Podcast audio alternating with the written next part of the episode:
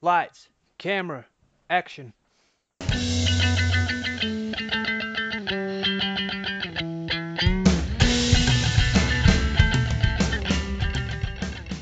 Sean, if, if your side piece starts saying, I'm going to get a big shoe at the bottom of my back, is that, is that something you want? I don't, I don't, I don't understand like the thought process of this. no, no, I don't think that is something I want.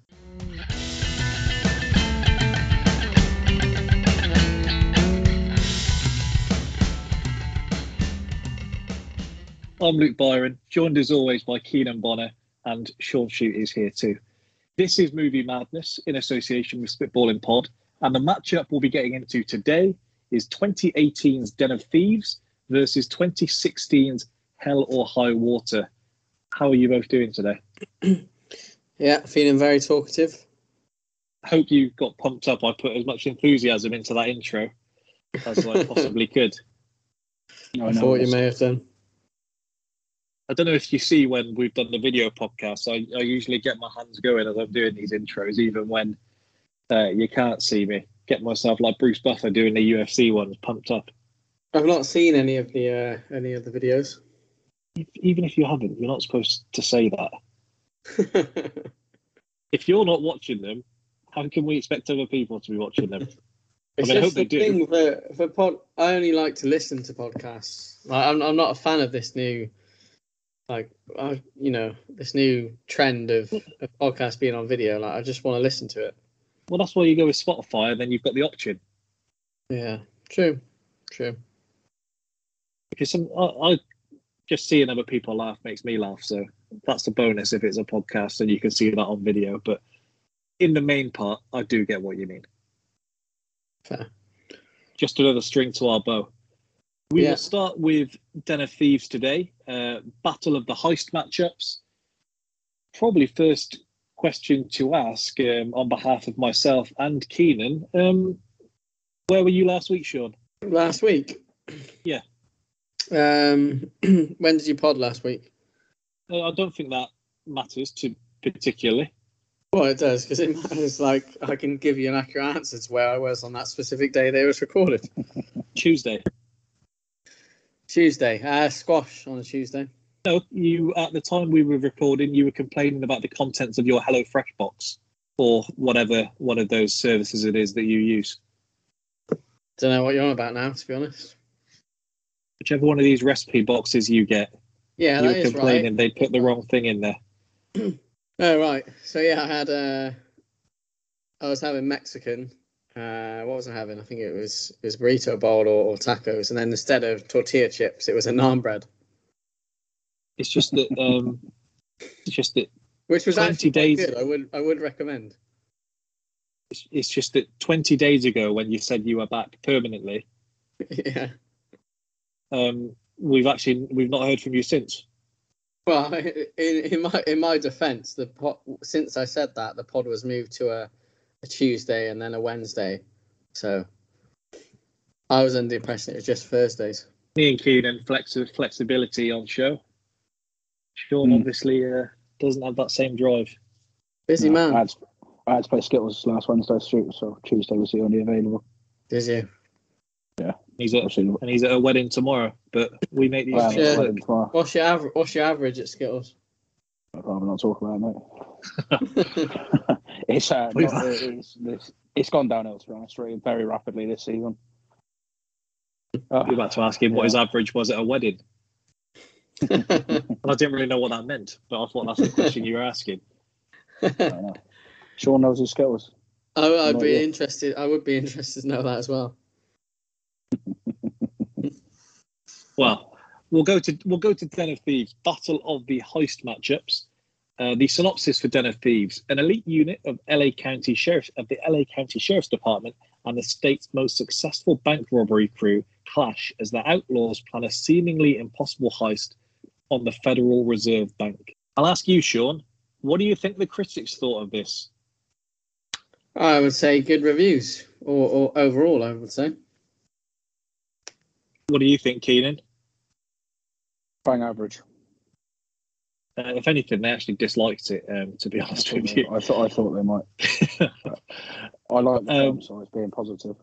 Well, yes, it's, it's where I'm quite glad because I had probably standard expectations going in to see this, and some of these reviews would have completely put me off before going in if I was going to make the trip to the cinema to go and see it, especially with the runtime that it has. Um, Yeah, it's a long, long old film, isn't it? Yeah, although I mean we'll get on to that. It doesn't feel as long to me as I mean Master and Commander is the is the base point for me. A two hour something film that I swear I swear I started I had a haircut just before we started and he's another haircut by the time we'd finished. It was insanity. Um I still don't know if uh, either of you two finished it I watched it. But I'll take you through the critics' reviews. Uh, just when you were about to brace yourself for your biannual abusive appointment with Gerard Butler, he went and did the best thing he's done in years. The sprawling heist film plays like a bargain bin version of bargain bin version of Michael Mann's 1995 classic Heat, only more macho, which is impressive given Heat is already jacked up on testosterone and fragile male egos. It needs some serious editing to take out the irrelevant wife story and to explain the incomprehensible heist better. Even so, it's a fun film to watch with excellent tension and holds your interest throughout. At 140 minutes, Den of Thieves gets too caught up in its own indulgences, and that's a crime it can't escape. And finally, it's one thing for the bad guys to shoot one another, but when cops place dozen, uh, dozens of innocent people in the middle of an automatic gun battle, it feels gratuitous even for a movie like this. And I must admit, that did jump out to me at the time when rewatching this. Simply tapping the cars and saying duck down doesn't feel an appropriate course of action before you start ripping off these automatic rifles in the middle of a busy street. yeah, there was definitely definitely a few civilians have been killed there that they've just not they've just chose to ignore. Yeah, I mean, Keenan, you're probably the best man that I can go to for this. The heat comparison is inescapable. Yep. The the director himself hasn't tried to shy away from that. Um, No. he calls it homage, homage, however you uh, want to call it. He says that all of the best heist films they've inspired me. How can you make a heist film and not be inspired by some of these? Um, it did, however, remind me of some of the trivia that we had when we did Heat, and there was such a conscious decision, wasn't there, during the uh, scene where they come out of the bank, and they had the gunfight in the street on this occasion, where they say De Niro and his crew, as you'd expect, have no regard for the civilians, and they're firing off in the street as and when they need to. Whereas the police are obviously trained to be far more careful and they won't shoot in certain situations. This film decides, you know what, it would be a lot more fun if we just forget everyone else. Almost like a monster movie, isn't it? Like Godzilla. You don't think about the thousands of people that Godzilla stamps on as he crushes their car on the way past. and that's kind of how they treat treat civilians in this film. Yeah. Um, heat wise, it is like I didn't want to call it budget heat because that feels insulting, but that is a lot of what this is. Like So, the, the bits you talk about, there are some bits they have genuinely just lifted straight out of it. yeah, Like I was thinking about it last night as I was watching it. Nick Merriman is Vincent Hanna if they let him keep his coke addiction. That's what it is. It, like if Pacino had played it as though he was on was was just doing doing coke all the time, he ends up basically like Nick. He's in strip clubs and shit. Yeah.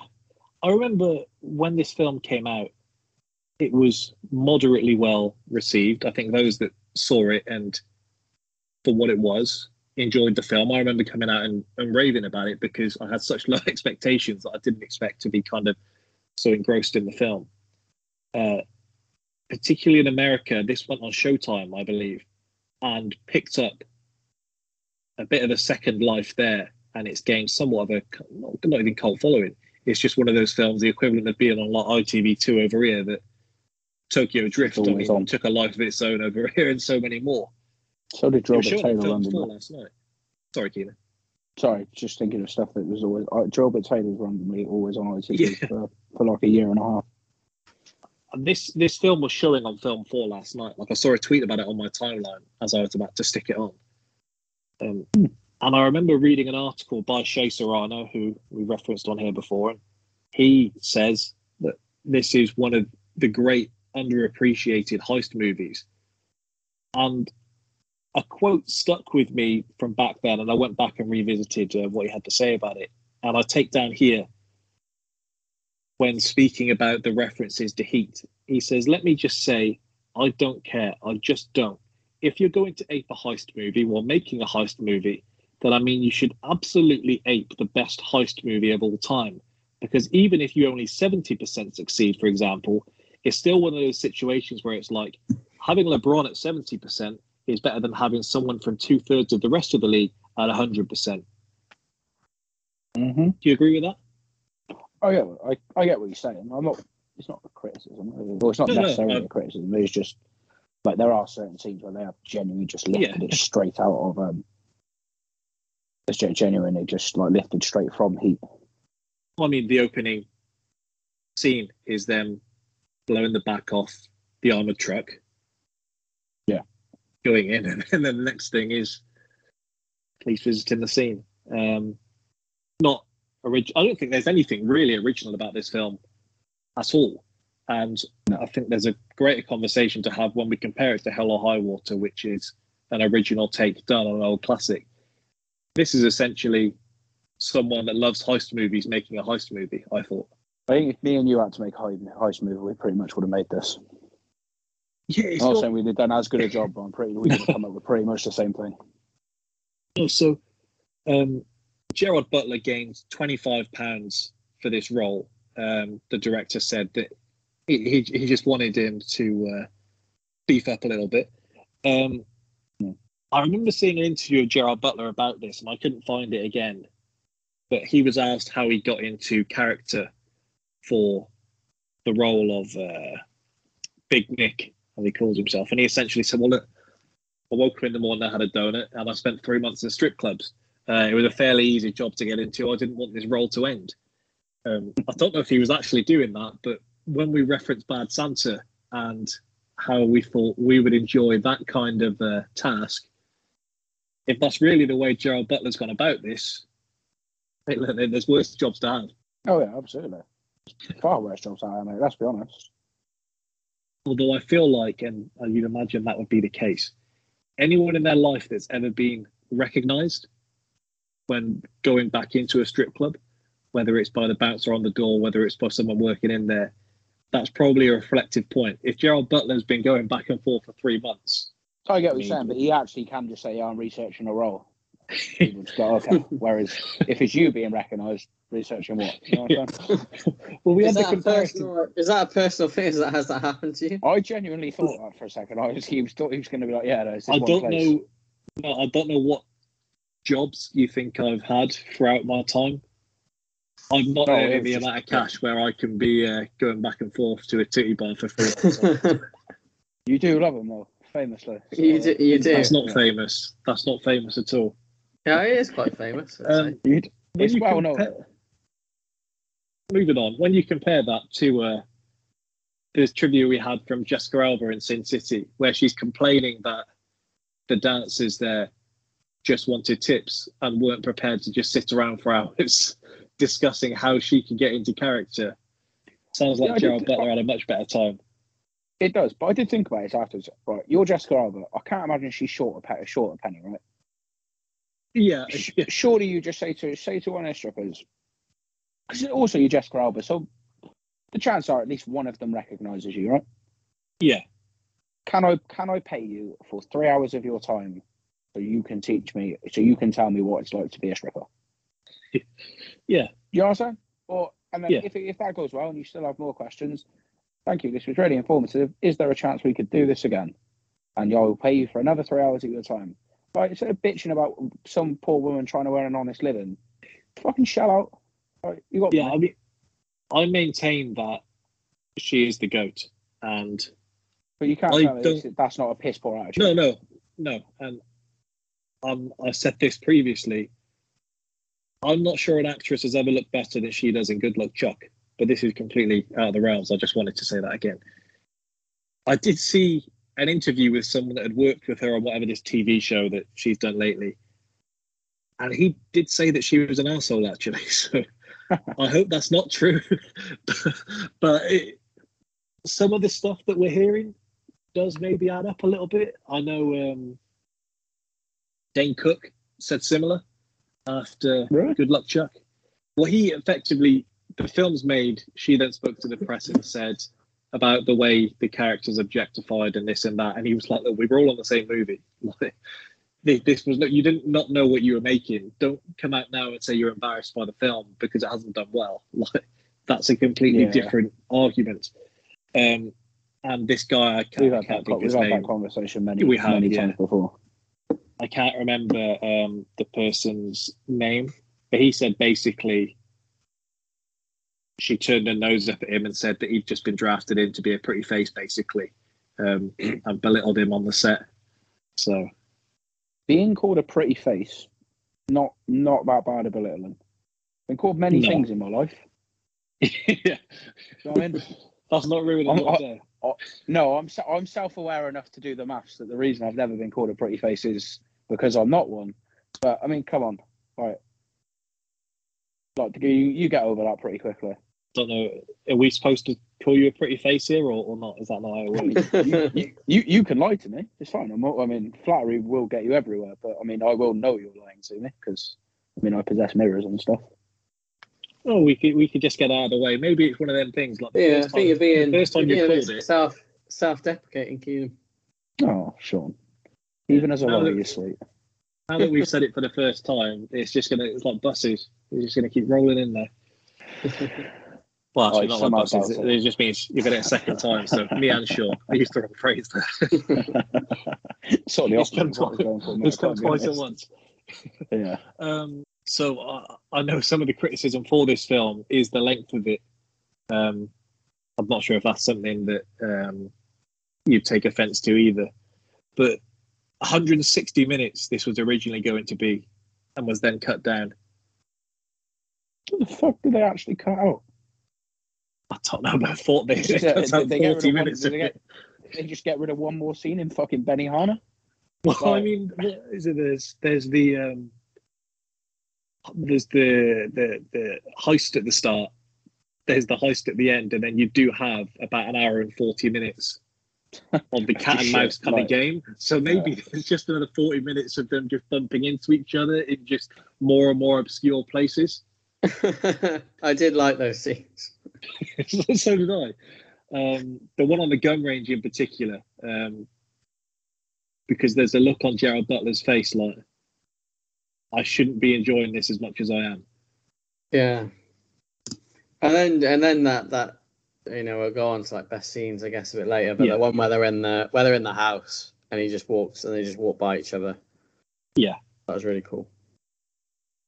Well, if you were to compare to Heat, if that is the case, maybe he's just enjoyed that so much, Keen, and he's thought, "Look, I wish we'd had seven or eight scenes of De Niro and Pacino. I'm going to do my thing here. And look, these guys are going to meet each other constantly. Yeah. When when you compare the two, for me personally, it proves that there can be too much of a good thing. Yeah, that's probably fair. Um, while we're here, ask Sean if he's seen Heat. There's no chance Sean's seen Heat. I haven't seen Heat, you're right. He's not. He's He not like just that. he was just laughing along at you calling uh, Pacino a cokehead earlier without actually having seen the film. I mean, imagining Pacino Al do, doing lines is quite funny. Like the actual Oh, reaction of it. Uh, speaking about uh, Do need Heat to watch in the it, though. office today, just saying because she's got a great ass. Honestly, it's a sensational film, Sean. And you Saying that in, a, Oh, in, well. a, in an educational setting. well, I'm not in a grammar. classroom. I'm not in a classroom. um, anyway, um, so this isn't the first time that Gerald Butler and uh, Christian Gudegast, if I pronounced his name correctly, have worked together. This is the first film he's directed, or certainly the first big budget film he's directed. But he was a screenwriter on London Has Fallen, Oh, okay. another underappreciated Gerald Butler film, I'd say. Probably the definition of does what it says on the tin and the kind of films that we've championed through the years on Movie Madness. Did you say underappreciated? Didn't he get fucking three films out of it? He, he's got a fourth one coming out of it, but it's what people would would very quickly kind of put into a bracket and They would be correct in putting it into our bracket.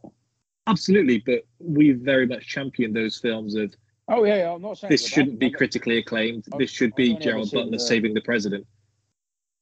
First one, I got got with it. But I've seen the first two. I imagine Sean's probably seen the first three. what's the third one? Is it Angel has fallen? So uh, yeah, that sounds about right. And I think Olympus I've has the first one. seen. I think I have seen all three. Yeah, I know you would I thought you were. Not not seen not seen Heat, but seen three of them. But just the third one, just, arguably, arguably the best, arguably the best one as well. just speaks to the man, really, doesn't it? Um, Do you remember and I'm when also on- I really like the first one. Remember on the and then because like around a similar time, Channing Tatum had that Channing White House Tatum does Down one. one. That was Yeah, like down, yeah. it. same. It's pretty much the same It's film. exactly the same fucking film. Yeah. Yeah, it should have been. You get it sometimes in boxing, and, and very rarely, where the networks will speak to each other and ensure that the two main events don't clash. Like, I Mm. feel like someone with those two films should have spoken to each other and said, "Look, we need to either change our names because so they're a bit further apart. We need to change the trailers, or just one of us needs to take a back seat here, leave a few more months." But didn't work that way. Uh, Egypt have just gone through an AFCON, by the way, so Salah can uh, stay away a little, just a little bit longer. Hopefully they win it. Hopefully they don't win it, but um, Elneny would. Uh, that'll be for him actually. So Why would I you not really want don't- Egypt I to really- win? I really don't care who wins it, but if anyone's got to win it, let it be Mo. No offense, Sadio Mane. You won't be a Liverpool player for much longer, Keenan. Oh, Salah. where, where on earth do you think he's going? Or unless we just don't offer him the money he wants, and in which case we're fools. Yeah, that's what's going to happen. This, this is that's a this is a topic for a Monday. Um, Me and Sean will speak when we want. do it on your own time. Um, just something I, I happened to stumble upon while looking through IMDb. O'Shea Jackson Jr., who's great in this, by the way, he's in the uh, new Obi Wan TV show. Sean, I don't know what character he's playing, but he's going to be in that in the in the Disney Plus season. Is he really? Oh, Yeah. wow. And it looks like he's got a prominent part because you can see kind of the list of episodes, and he's in several. So it's not like he's just in a passing role. When does that come out? Do you know? Uh, sometime this year, I think it's probably around the summertime. I was going to ask this to Keenan, but I'll ask Sean this for. Uh, to- which one of you wants to answer my question? I'm not going to tell you the question first, Depends what we and you'll both Go. have a chance to answer.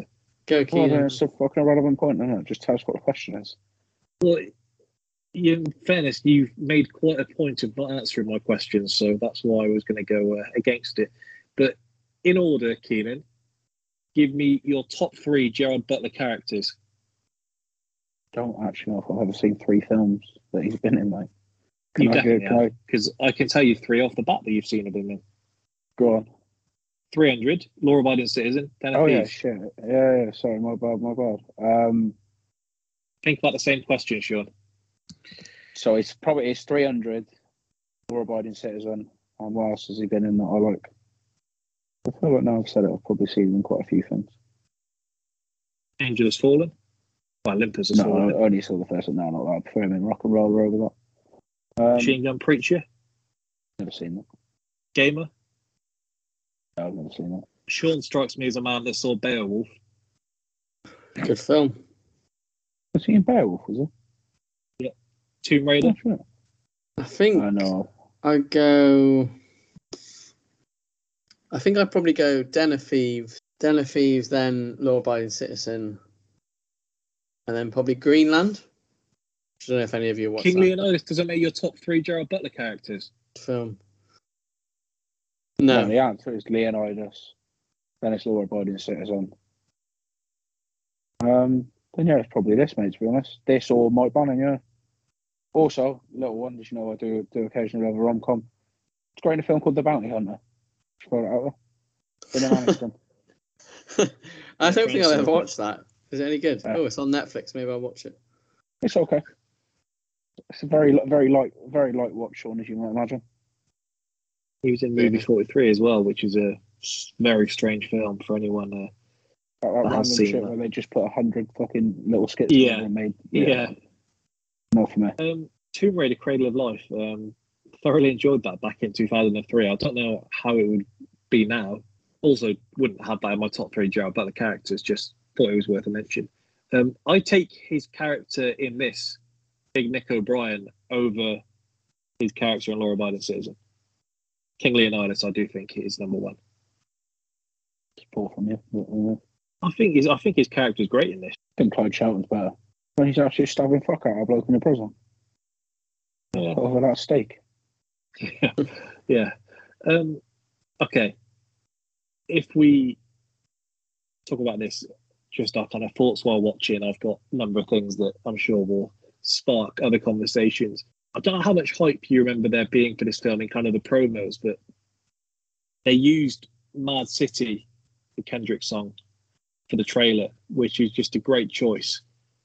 And that kind of thing goes a long way to uh, getting you to see a film. If You get something like that, stick it in your head. That little bit, at the start, if Pirus and Crips all got along. If you watch the trailer back, you'll be pumped and you've seen the film. Yeah, a trailer trailer goes all the way, doesn't it? Uh, the, well, the first thing that came into my head was the um. You're always going to watch this anyway, I suppose. But Wolf of Wall Street, and the the music for that really gets you in on the trailer. So yeah, it's a big one, isn't it? You got an example, Keenan? No. I remember, Uh, and you've mentioned it there. Uh, Rock and Roll Queen by the Subways for the RocknRolla trailer, and I wanted to see the film just off the back of that song being in there because I'd had it in my head from it being in Die Hard Four. Oh, what a waste of your time. Oh, I guess if once you've seen Die Hard One, Two, Three, you see Die Hard Four in the same way that you So know I a lot of disagree these are going to be garbage. I disagree with you there. No, Live Free and Die Hard was a waste of my time. It's Die that Hard one that's four. got um, Justin Long in it. No, that's Die Hard Four. Oh, okay. Sean Good film. Ford, that. Justin Long. Yeah, my boy, friend of the pod. He just doesn't know it. Yeah. Um, Gerard Butler does a number of things wrong in this film. For a guy, and I know the whole thing is he's like a loose cop, this and that. He he should he should be above texting the wrong woman when he's cheating on his wife. I'm not sure I can trust your abilities as a policeman if you make such a simple mistake as that. Like, He's sloppy. how can I trust you to handle top secret information? You can't even protect your own secret. It's a fair point. He's very sloppy. You know what I'm Um, saying? Throughout the film. the the less said about the less said about the text that was hot in caps lock. Where even even the wife like, what the fuck is that? what are you doing? He does text exactly how I expect a middle middle middle aged man to text. Though. Like, yeah, That's exactly what I'm. That's exactly what I'm thinking. I mean, the one critic's review did say like I don't know why we need the storyline with his wife. like it has nothing to do with the film. Like No, nothing comes out. It's the, nothing it's comes out it's, of the it's the same. It's the exact same in Heat. Bit with the wife and Natalie Portman has fuck all to do with it, other than the fact you, you get to watch him launch his TV and shout, "Sit down, Ralph!" you still get a lot more, even just character development in Heat. In Heat, this, this is the first thing we see with his wife is he's cheated on her, and he uses some quite cool phrase to be fair about having to like act on the streets and it being this and that, and then. the next time we see her, he's just staring at her in their local Tesco's while the kids are just wheeling around in the trolley how they don't see their dad, by the way, leaves a lot to be um, asked. And then him interrupting this double dinner date, and he's just being strange. So many questions about this. The guy getting up to actually hug him for a start. His wife, whether she liked that guy before, can't look at him the same way after after he's been sunned like this by Big Nick. Arguably, my biggest issue with the entire film. I don't care how great your relationship was. If you have an IQ above two, why would you ever think it's a good idea to get Big Nick tattooed at the bottom of your back? why was that a thing? I feel like that's that's that's his insistence. and also um his his idea that at the point where this guy is going through his wife from the back he's going to see the big nick tattoo and i'll leave it there that's too much for me at this point but i can't be going forward the way he says that at the end as if as if he's got the one up at that point as if his wife getting ran through by this much smaller, weaselly looking bloke. He's still the one that's winning in that situation because she has a tattoo. you can kind of see what he means. Also, that's definitely a self appointed nickname. No one says we're going to start calling you Big Nick. Well, Right. you never know. If Nick Foles had been the one to create the Big Dick Nick nickname for himself, then we'd be having questions and it wouldn't have stuck. Someone else applies that nickname to you, but you can run with it. Him referring to himself as Big Nick, no, I can't get on board with it. I mean, his name is Nick, and he's a pretty fucking big fella. So But still, look, no one calls me Big Luke. yeah, it doesn't say it doesn't sound right. No, everyone calls you Byron. That's that's just how it works. Or are you being called Big Keen? No. Big Bon? No, thankfully. Because one of I mean, I don't want anyone to start calling me Big Bye, to, to, to be honest. So that's one where, and if that was the case, I'm not asking my missus, lot. you know what, you should get tattooed at the bottom of your back. Big boy. Yeah, It's- I mean, we know we can start calling you Big Luke if you wish. no, no, this, this is the thing. That, that, that's, oh, I actually, I paused the film to make a real point of this in my notes while I write down what I think while watching because just the whole thing where he's doing like the mic drop walk out of the house after doing this. like he's really pleased with himself. No, I'm sorry, you're not the winner here. The other bloke, by the way, trying to be the big man. I don't know if he's trying to put the moves on Gerard Butler's uh, wife, on Big Nick's wife, because he's seen this other guy getting sunned and he thinks he can have a piece of the action. He he can see there's a hole on the back there, whole rest of the back there that he can get tattooed. Him trying to say, "Come on, step out," while flinching every time he turns around. Just a catastrophe. I'm glad the scene's there. Definitely didn't need it. Um, yeah, I'm not really that fussed on it to be honest. I can't actually live without it. the whole thing is that you're trying to show us this guy's unhinged. Um, I mean, Pick I that- think they, pick that they, up when he started- good enough job. Good enough job they'd already that, done that when he starts eating donuts from the crime scene. Yeah, they've done a decent enough job of making him making it known that he's a fucking lunatic. well, this this tattoo just isn't the game changer that Big Nick thinks it is. No. And if it wasn't him that suggested it, I mean, I don't know if we need to tell our listeners that uh, it shoots off the market, but Sean, if if your side piece starts saying, "I'm going to get a big shoe at the bottom of my back," is that is that something you want? I don't I don't I don't understand like the thought process of this. no, no, I don't think that is something I want. At, No? at what point? At what point did the tattoo change? Like they've gone there on the basis that they're getting like his name tattooed, and at the last minute have they gone? You know what? Get Big Nick. Don't The get Nick lower back. It's the, Get mate, it's the lower Nick. back. The lower back just make, Big- makes it worse. Big Nick but- is better than Nick O'Brien. Why is she getting his fucking full name tattooed across her? just get Nick. If you have to do this, just get Nick. You know what I mean? Like, Nick O'Brien. Like the full the full name is way weird. I think if they had to get it, I'd want it in like the least offensive place. I don't know, like in small writing on the, on a wrist or something, or on an ankle, like not not Not straight plastered. across the but- back. I Yeah. saw the, the quote again the other day of um, Roy Keane saying that his wife asked why he got their kids' names tattooed and not his. And he said, Well, they're always going to be my kids. You might not always be my wife. yeah, so good.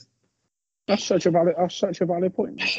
yeah, it is. But this- so she clearly, he clearly has sense. And I mean, I don't know if she has any tattoos. I don't know if she has Big Roy at the, at the bottom of her back. Just Keano across the across the stomach. it's his shirt Oh. tattooed on her back. so much, so much more aggressive everything. as. The stomach, the stomach is so much more aggressive. Sean, you're right. Ugh. Imagine just going oh. to like if you got a if they've just got a bikini on and then you've just got big Nick Keano, or just a big straight Keano. up shirt, Yeah, yeah. Yeah, yeah. That's There's- that's true. I just look horrendous.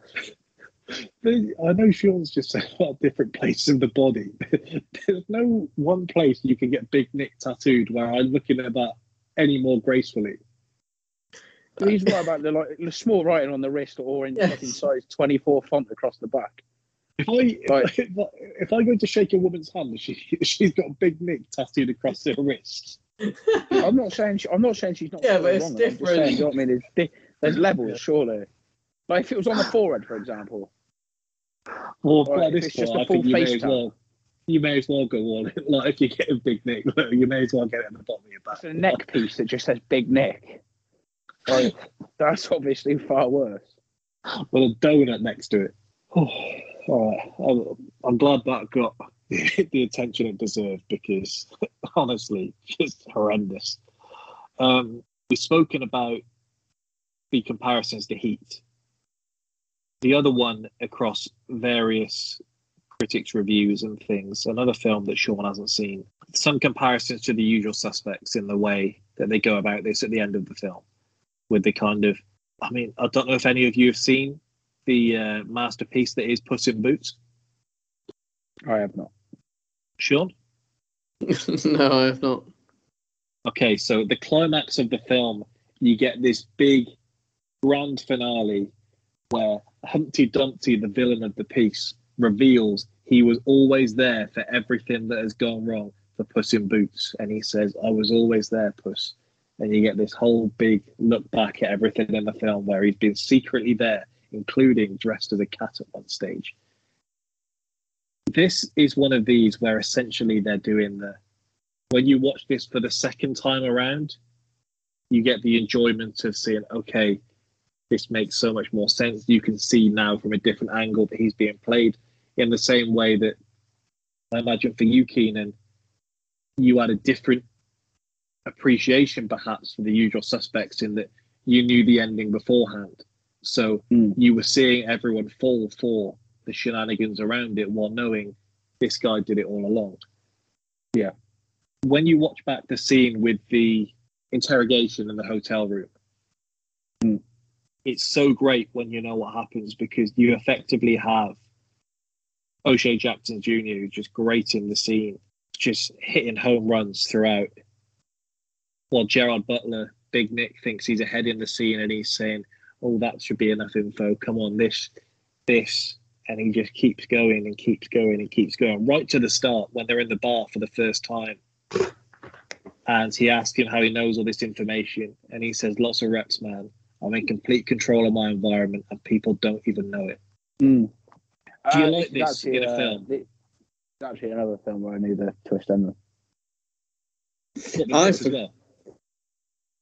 Yeah, I did know that this happened. Like I said, I tried to watch the film twice, but both times I was before watching it for the pod. Both times I, I was hungover and was sort of sleeping throughout. But it goes on for fucking 19 hours, so I managed to wake up after my nap and it was still on. Um, Well, and I, I actually knew what happened at the end. I forgot about uh, well on both films. I kind of I knew how like just before the ending, but I forgot about how how they yeah d- definitively ended. But I do like you said, Brian, I do enjoy it and when it, when it happens in these types of films. Especially in, in this, they really do have so many kind of winks at you the second time around in what they're giving you. What are the? Maybe I need to look at the. What are some of the winks? Maybe I'll. I'll Well, the, the one that I, the one I just said into he, where he says, um, "I'm in complete control of my environment, and people don't even know," and just the the next time around when they're doing the interrogation, and Nick is just grinning at the information that he's getting out of him, and he's laughing away, and he's saying, "Look, you pissed yourself, and we got this out of you, and this and that." yeah, yeah. Well, the whole time you're seeing this guy down the camera who is just playing these other guys. Um, so every time they think they're one step ahead, obviously they aren't. Um, he's playing these two just completely macho characters off against each other, and it, it just works a charm. Um, with that interrogation scene, by the way, that hotel room has just everything. It's like when NPH goes to heaven in the second Harold and Kumar film, Keenan, actually maybe the third one, and he's just got everything he needs up there. This hotel room has various women just Mhm. waltzing around the place. Um, maybe ladies of the night. We aren't too sure what they are. There's some gambling going on in the background. There's people kind of just playing cards. You've got a TV in there. Looks like there's some sport on there. And just, I don't know where they've got them from. There's people just snacking on chicken tenders, which just look great. I don't. They look like they're just the perfect thing for that situation.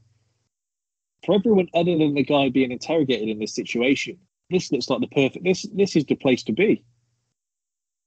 Um, not sure about that. I wouldn't go that far, but I understand what you're saying. Well, you you got a place. You you you've got these beautiful women waltzing around the place. You can play poker in there. You've got a TV on the wall, and you've got an endless supply of chicken tenders. Yeah, You I tell mean, me what up, you want. it does almost end up becoming a torture room, mate. So that probably loses a few points there. I, I said in the room, other than the guy that this is happening to, Yeah, I you've got everything you need in there. I can't really get over the torture though. That's where you and I differ. It's gonna be hard for me to sit and eat some chicken tenders and try and get my rocks off while some poor cunt's getting done with a with a cattle prod. Well, that doesn't happen actually in the room, and I mean, But you understand my as- point. as far as being tortured goes, I mean, he's got to be in a nice plush hotel room. He's got a double bed he wakes up in. He's got these women that clean him up after he wets himself. I mean, there's worse places to be tortured. Did I talk? Oh no, yeah, I, was, I suppose I said the same thing about the Gal Gadot torture scene I watched the other day. as far as interrogations go, dare I say, this may be this may be the best facility that we've seen an interrogation take place in. This says a lot more about you than it does anything else. I've got to be honest. I've just I've wanted those chicken tenders since I since I saw them in the film yesterday. I've gone Yeah, mad for those mini fillets at KFC since I had Yeah. the uh, ten for ten pounds again the other Saturday. Very salty. That's they what are, kills but me. that's what kills me about them. the them with the Just Eat delivery, ten mini fillets for ten pounds. Get me two little portions of chips for about two quid total. Delivery so garbage. Why are you delivery on that? one ninety nine. I'll, I'll be honest. I prefer these chips to how they were before. That's fucking. That's actually disgraceful. No, no, let me clarify. The original fries were great, where they were chunkier than the McDonald's ones. And then they went to skinny fries, and the KFC skinny fries were terrible. And now they've gone to the skin on fries. So they were better at the start, but these are better than what they were before. These ones they've got now the worst they've been for me. They're shocking. Disagree. That's fine. I just I uh, like it's into the point now. If I'm going to KFC, it's no chips. Chips. I just don't. I actually just don't want them. It's wings, probably a burger, may, maybe a wrap, and then just gravy. You've got more surface area for soaking up gravy with these skin on fries. They're shocking, mate. I actually just don't want them anywhere near me. My main issue would be that they're, they're rarely warm, but as far as cold chips go, They've got no redeeming features, boy. That's that's that's my takeaway. I'll just um, I'll disagree, but there we go. Still, still need to uh, try the dream combo of McDonald's chips, KFC gravy, which I've never done.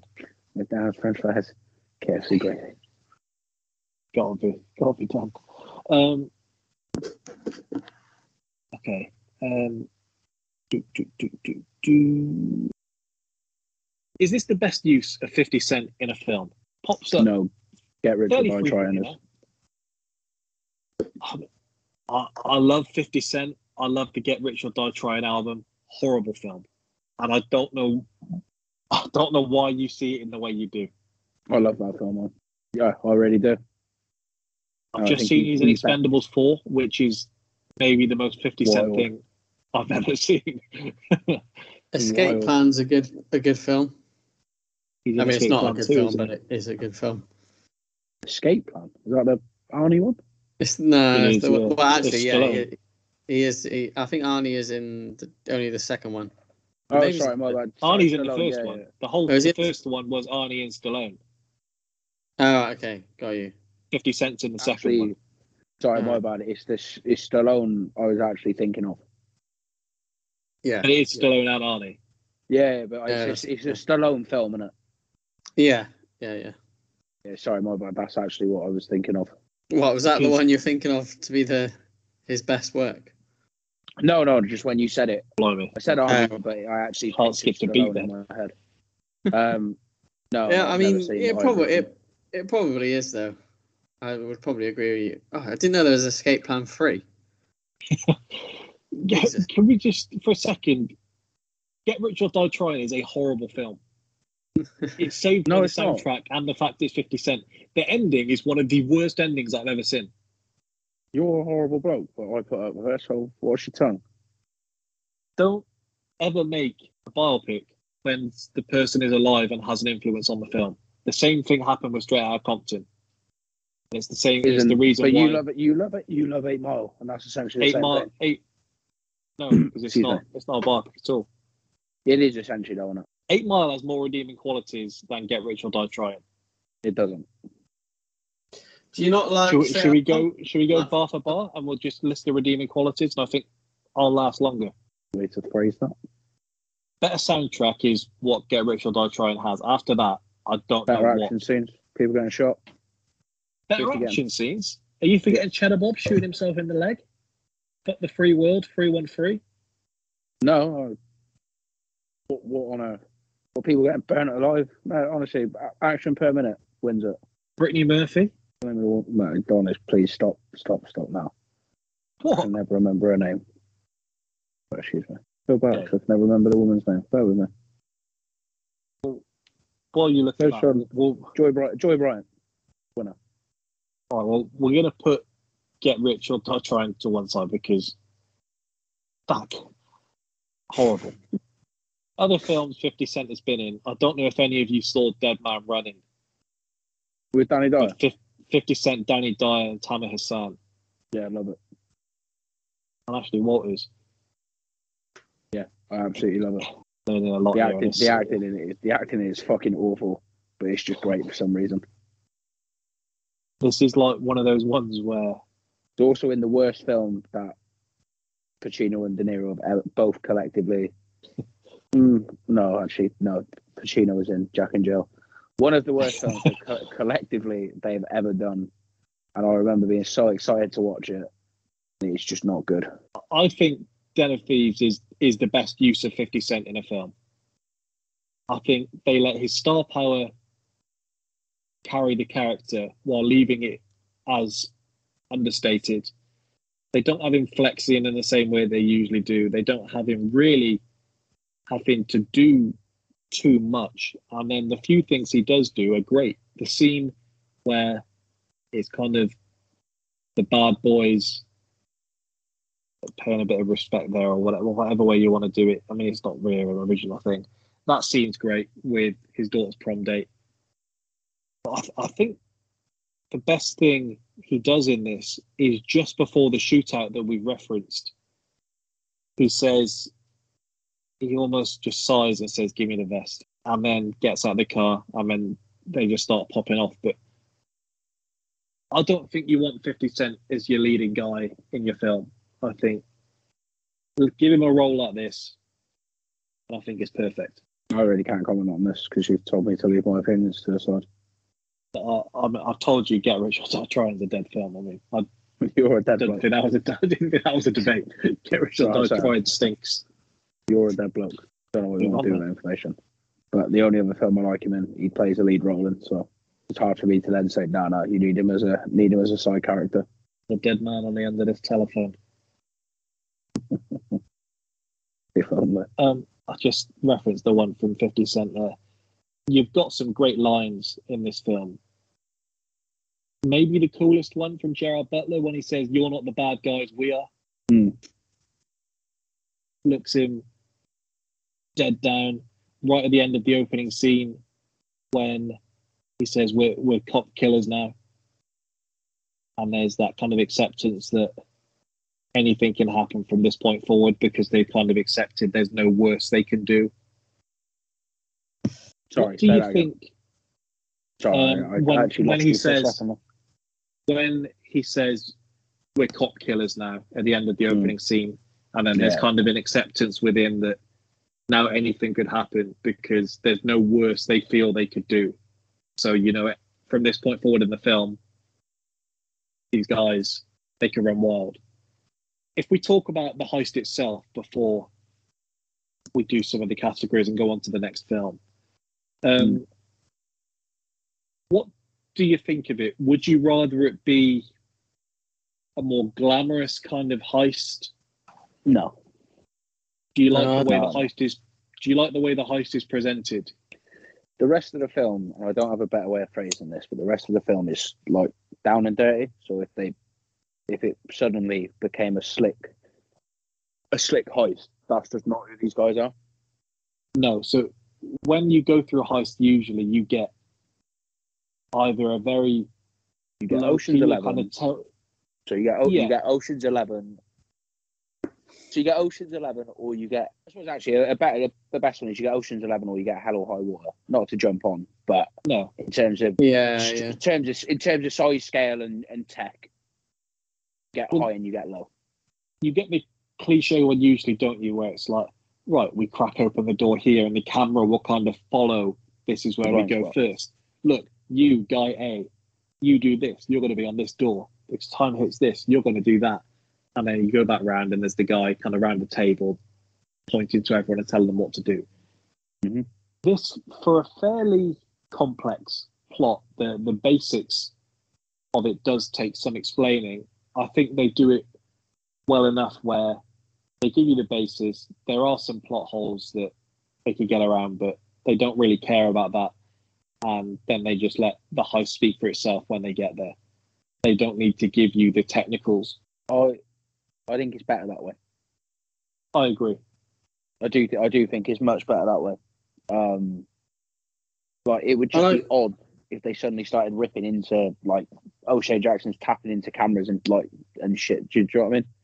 Yeah. They're trying to they're trying to bust bolts. It's it they're it's you're it's set up from from the start. That's just not who they are. It's a good mix, isn't it? Because it's not. I said it's it's not the the hell or high water type of heist, but you've got a bit of, you know, technicality there, but also it's not too too overly techy. Uh, I do I do like that it it builds the tension as well, doesn't it? When he's in, when Donnie's doing the delivery, and then when he's stuck in the door, and then like where's he gonna get out and stuff, and then yeah, Do you I like think it help, Sean, that with this, there are things that you could point out and say, okay, that wouldn't work. Why would this happen? On the other hand, they do some things that you perhaps don't usually see in other heist films. In just something like uh, dropping the cash in the sink to make the dye pack go off. You don't usually see that happen. But things like just putting the cash in the microwave and just these little things like that, where they give you some sense of realism and then alongside that they can perhaps then get away with more because you're not going to question it Yeah. yeah, The dye packs always make me think. It is actually they just made me think of Hell or High Water again. Loose cash, loose cash. or the end of um, 30 minutes or less Keenan the dye pack Mm. I want. I, I want to know. Yeah. I, I want to know, but I don't be the one to test it. I have a bundle of cash that's got a dye pack in it. How many notes can I peel off before it goes? Is it one? Because I've only ever obviously seen That's it in films, and they always split. They always like basically split it down the middle, and it's bang. So can I? Is it like can I like pick them off and see how far I get, or is it just as soon as it you you you move it, it's gone? I, I'm actually is- I'm not even being sarcastic. I'm genuinely just curious. This is why we need that like Newcastle level Saudi investment, so we can just test these kind of things. Yeah. like, like it's always in, it's always in, it's always got like a paper band or an elastic band around it, right? yeah, I cut if I cut that band, drop the money to the floor. Maybe not drop because I don't know how you do it, but yeah, I I get let it mean. slide off. Does the dye pack go and ruin what's underneath or on top? Yeah, I'm just genuinely interested. I'm not going to rob a bank to find out. I mean, but these are the honest. questions that we need answered. Yeah, I- I'm genuinely just want to know because, like, you always see it in the film, like 30 minutes or less. Because if I've got pure cash and I know well, I can get, all hundreds, for example. I've robbed six million. I know it's in stacks of stacks of 20, 20 by hundreds, since two thousand dollar stacks or whatever, ten thousand dollar stacks. Let's call it. Yeah. What it normally seems to be fifty thousand. Let's call it fifty thousand for for each. So I've got what times two times four. I've got eighty of them. But if I know I can peel off like ten grand out of each, and I, I'm only actually getting eight hundred k, but I know I can get that safely, then you you you you you you adjust.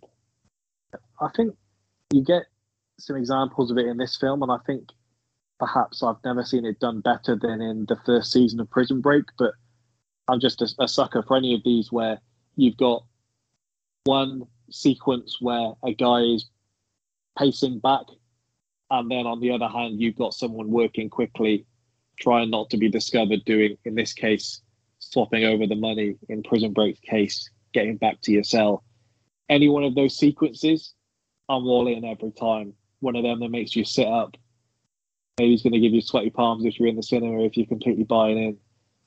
Just these kind of things that just make a heist movie. The almost the almost caught bit. Yeah, It's always there. much. It's there in every one of these. It's all almost caught.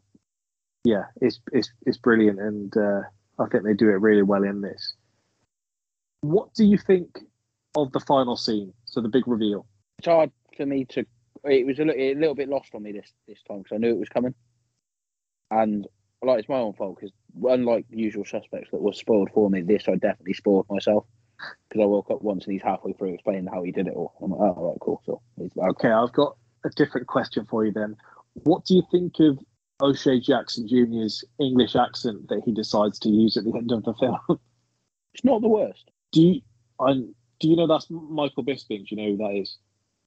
He's a fighter, isn't he? Yeah, so he he's the first and only English UFC champion. Yeah, he's a geezer who's got one eye. Yeah. Yeah. Um, so that's him at the end of the film, and you also have Oh, a guy I'm who was aware, champion. Yeah, a guy who was actually champion at the time in the UFC, and that's Max Holloway, who's throughout Okay. this film he's he's one of the truck drivers. Um, Mhm. So, dare I say, the first two Rex Ryan entrants of this bracket? Yeah, I'll take that. I, I, I It counts. Very quick Yeah. from memory, but I don't think we've had any others have. Actually, I was about to say that he's Rex Ryan famous enough to have a Hall of Fame, so this is the whole thing. Well, we we let Sean, Yeah, and then we uh, we st- we stuck with it. I noticed in uh, as days have gone, you've decided just to completely dump the, the Leslie Mann as well. Um, we never really tied it down, and then I thought it was good when we were just kind of firing the names out, but when we were having full on debates about whether someone was ugly enough to make it into the Hall of Fame, I thought we were probably on sticky ground. Yeah, you made your decision. Um, I do, however, there was some controversy, wasn't there, about whether the basketball players involved in Uncut Gems qualified for Rex Ryan. Dude, Kevin Garnett. Yeah, I, Oh, I recall he's- there he's being some. films. He's seen too many scenes, to be honest. I, I recall there being some friction um, as to whether he should be in. I thought he should be in. Actually, the, well, the Weeknd's in. Okay, so the, he wasn't the first. The Weeknd definitely made Oh, okay. the Hall of Fame. So there we go. Not the first entrant of the season. Um, I noticed Sean has been muted during this whole discussion, so he's either having a piss, having a shit, or getting some food. He's eating his tea. Look at the time. Any one of them disrespectful, I'd say, but um, he's unmuted. He's unmuted. only you muted, gonna he's silent because he's eating. Uh, I'm back. I'm back. Sorry, I was on the Well- phone. On the on the phone. Yeah, I hope it was important. it was. It was important. Well, Who is Keenan, I don't know what could have been more important. Do you? The link. It better not have been. Well, look, he's suspiciously quiet and no denial. So I'm just. Well, saying. well, I, I missed what you said, Keenan. Oh, He said it was your Lincoln Burrows. My link. Oh no, it wasn't. It wasn't. There's So a if it booking. and go I on the made, pod. I made We the can talk with you, Ian. accidental. Yeah. What? Sorry. What did you say when I came back though? We were talking about Rex Ryan entry. Oh, for Max Holloway. How long is he going on for, Keenan? Honestly, I just. We were just discussing whether we'd had any other entrants during the whole of the season. We talked about the controversy as to whether Kevin Garnett made the Rex Ryan. And we were discussing Well, yeah, Kevin- going in there. I wasn't. Yeah. Yeah. to clarify, I wasn't here when I was on the call. I wasn't here, so I didn't hear anything that you said when I went. Well, I know What was the that's phone the call for? disrespectful part. what um, was the call phone call about? for? The call was about a booking. So I made a booking to go somewhere, but we've accidentally booked the wrong day, and I had to pay for it. So then the restaurant called me back up to change it. What restaurant are you going to? Yeah, where are you going? Well, Dart, it's called, you actually like, well, not restaurant, a bar, sorry. It's called Darts Club in Clapham. Okay. It's not very fancy. It's this place you have to book into. You got to book everywhere in London. Are you having the Duck L'Orange again? Not again. Not after Sorry. the, uh, not after the Poma. It's not a dish I like, to be honest. I'm very Sean likes it, to be honest. But yeah, Well, Kevin Kevin Garnett shouldn't have been in it, and it was good that he didn't get in. Well, the Weeknd did. So the question was whether these were the first Rex Ryan entrants of the season, and they aren't. So there you go. Fair. Um, for those that did like the film, they'll be happy. For those that didn't, um, they won't have to watch. Den of Thieves 2 starts filming next month. Hmm. It's going to be based in London. It's going to be based in London. Um, so all that's come out so far, Gerard Butler did an interview at the end of last year, and he said, "We're supposed to shoot early next year. We're Europe bound. We're still on the hunt for Donny, who's now on the Diamond District in Marseille. I go over to hunt him down, but with different intentions than you might imagine. So we're going to be in Marseille, the Alps, and London. It's definitely a more glamorous journey than the last one, and probably a more fun, sexy journey." Sounds to me they're changing the entire tone of this film. Hmm. This is going to be. This will be a bit more Fast and Furious. That's I reckon. That's a that's a good shout. I like Just that. seen the, just seen the cast as well, and um, Fifty Cent is in it. Well, I, I imagine there'll be a callback to. They'll To be fair, he wasn't- won't They he they kind of left. Well, I know they did show him dying, didn't they? Yeah, 50, 50 Cent Oh, yeah. is also he's a, he's the executive producer on this. Yeah, So I was just going to say he'll, he'll be. He'll, they'll get him in for a day. But then he's he's. I mean, if you watch Power as well, which I'm, don't think Byron has, but he he is in the first season, didn't like it. He is fond of dying and then coming back, so that wouldn't be out of the out of the realms of possibility. I saw um, an interview with a director, and he basically said the idea was going to be um, that Nick is coming over to hunt down Donnie, while there's also someone else trying to hunt down Nick, and there's going to be some kind of crossover there. So it'll be interesting. It's sort of if he's in like. I realise this film doesn't exactly stay within the realms of reality. But if he's an American copper in France, what's he going to do? What my thought would be that the end of the first film is that he's annoyed he's been played, and Yeah. it's no longer about the law, and it's going to be about he just wants to take him down. And I guess Yeah. that works because of the quote he has in the start, where he says, "We're not the type to handcuff you; we're the type to kill you." Hmm. No, I get, I get that part, and that's, but I mean, that's what I mean. But like, he's basically he has just thrown it all in because he's gonna have to go and be like be buying illegal guns and shit. Yeah. because he's a co- he, he won't have be able to carry a gun in France and stuff, especially like in London and so on. So it's just like he's just gonna go full vigilante, which is is weird. How shocked would you be if Jason Statham turned up at some point? Because this is essentially every film he's ever done, so I wouldn't rule it out. Depends what budget they give him. I imagine Statham commands quite a, commands quite a lot of money these days. So I imagine the, Butler the rest of these well. do as well. To be fair, That's what I'm saying. But if you want to throw that, you want to throw that in. That's another. That's another big spend. I know um, why they're doing it. But Gerard Butler was asked about a sequel like immediately after this came out, before they really knew how well it was going to do. Mm. And I recall seeing a quote from him to paraphrase it, and he essentially said, "The issue with these is that you give a film like this a budget of double the size." And it's almost guaranteed to make it worse because you're taking away from what you had in the first film. Mhm. So It is true. it's almost They like he knows what's happening, but also you can't turn down that, that When- type of cash. because they've gone, we've got double the budget. So he said, well, I want double the money. And then it's a bit like, well, what do I do? Can't say no. And that's He fair. said he just loves playing the character, so it makes sense that they're doing it. Yeah, I mean, yeah, I, I can see it. I don't. I think it will be hard to replicate the first one. Yeah. um, I really do. But I mean, it will probably be one of them where the film's not great, but it's, this has got enough fans that it will just make money anyway. So it's like, oh, well, we we, we managed to do it. Ultimately, if he doesn't do this, he's playing the same character just in a different kind of universe. So probably makes more sense to just get, to keep rolling with this one.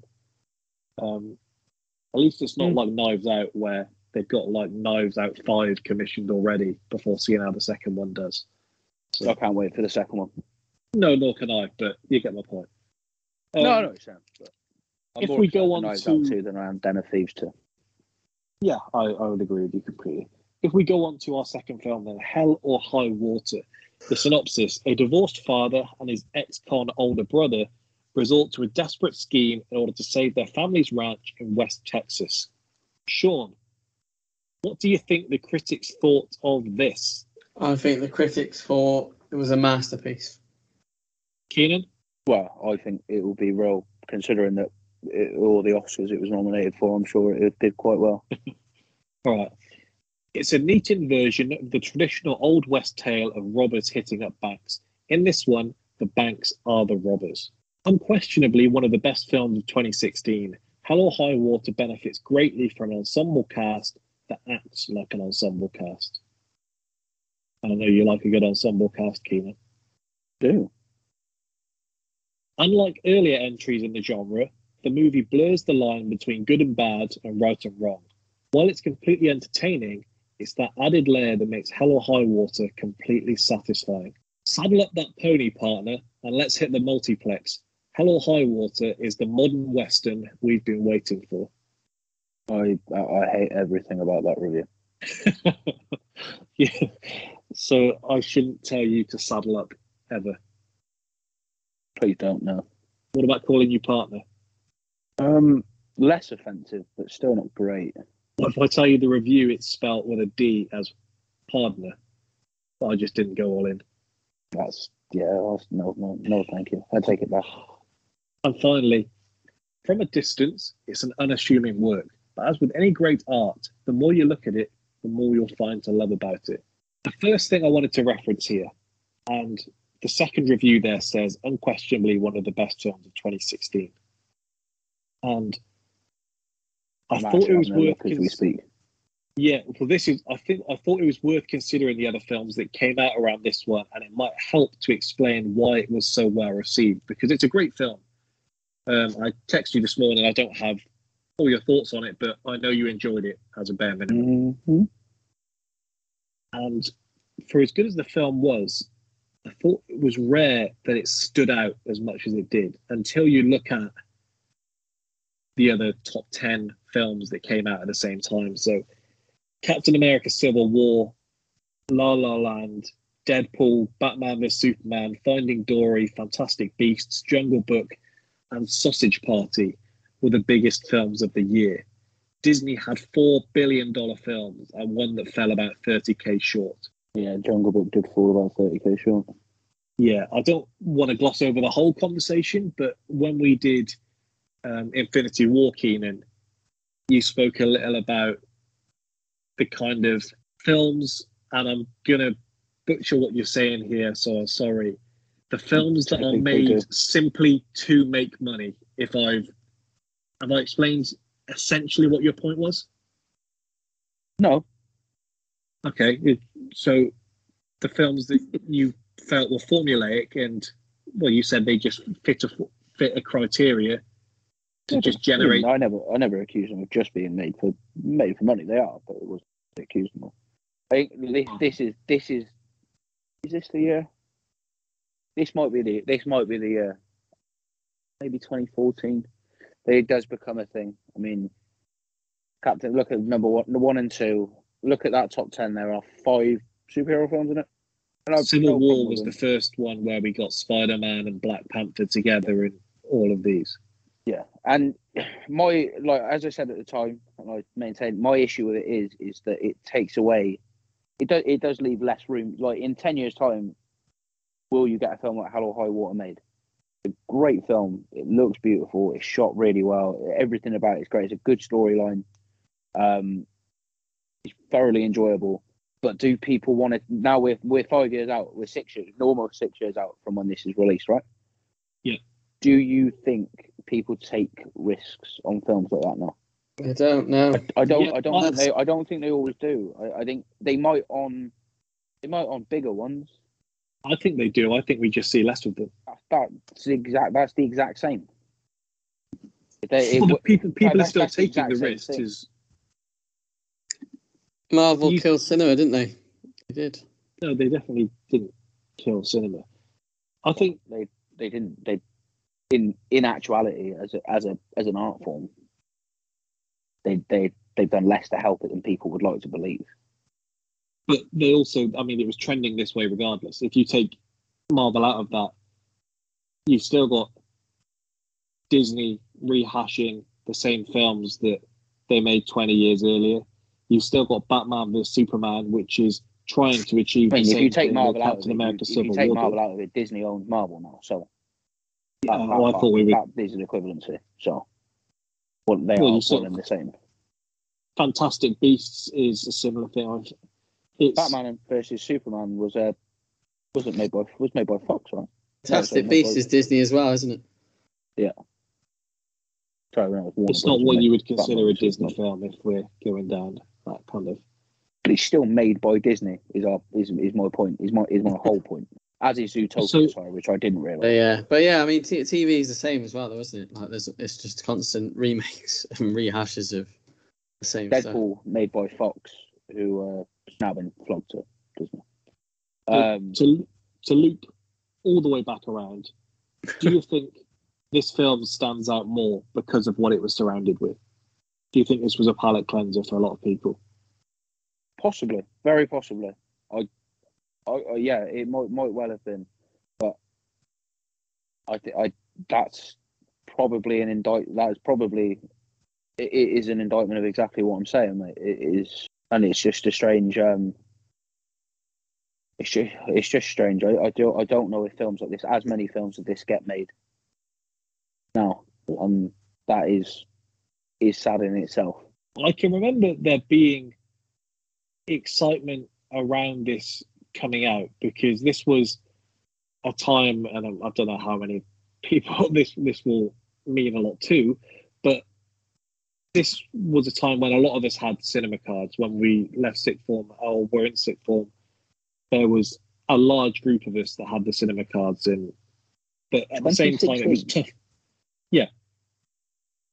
Not even a twenty-two. I'm saying we left school and we got them. Oh, no, you still have them. Well, just it's a weird, Yeah. weird thing to say. It's But like weird. was- We, we we had started and finished working together by 2016. Yeah, it's a bit bleak when you say like that. I mean, the point doesn't really matter in that grand scheme. Essentially, I was just saying. I was just trying to trying to fix your timeline. essentially, there was a there was a lot of us that had these cards, but at the same time, it was hard to get a film where everyone went out for this, and the excitement around Hell or High Water.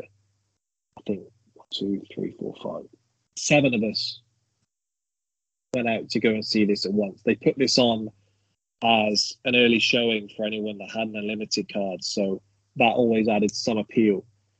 And I tweeted the night of, got a really good feeling about this. We came out and it gave me the same kind of feeling as when I saw Lawless for the first time. I was thinking about similar. Lawless, yeah. Well, we got that next week, so you can keep thinking about it. Um, but I just remember it just feeling like something special, both before, during. You knew you reach a certain point of a film where you almost just hope they stick the landing and nothing can go wrong by that point. And I felt like that during this. And I'm glad it's held up. I think this is the third time I've watched it back now. This was your first time seeing it, Keenan. From a long way to just say that this met expectations, basically. Um, Yeah, yeah, yeah, yeah, absolutely. with I said to Sean last week when he messaged you about it in the chat, perhaps there could be a bit too much pressure put on it. It's very hard to have to enjoy a film as much as you're being told you should, basically. Was Quite this able yeah. to? Um, the large parts of it. Well, take it as a whole. And when when you when the film finished, did you feel that it had met the expectations you had going in? See, strangely, I actually didn't have a lot of expectation for this. I was told it was going to be good. But You just don't take Marlon Sean's opinions. You both let me down. Actually, to be fair, Sean, you're pretty bang on. You you do bat very highly.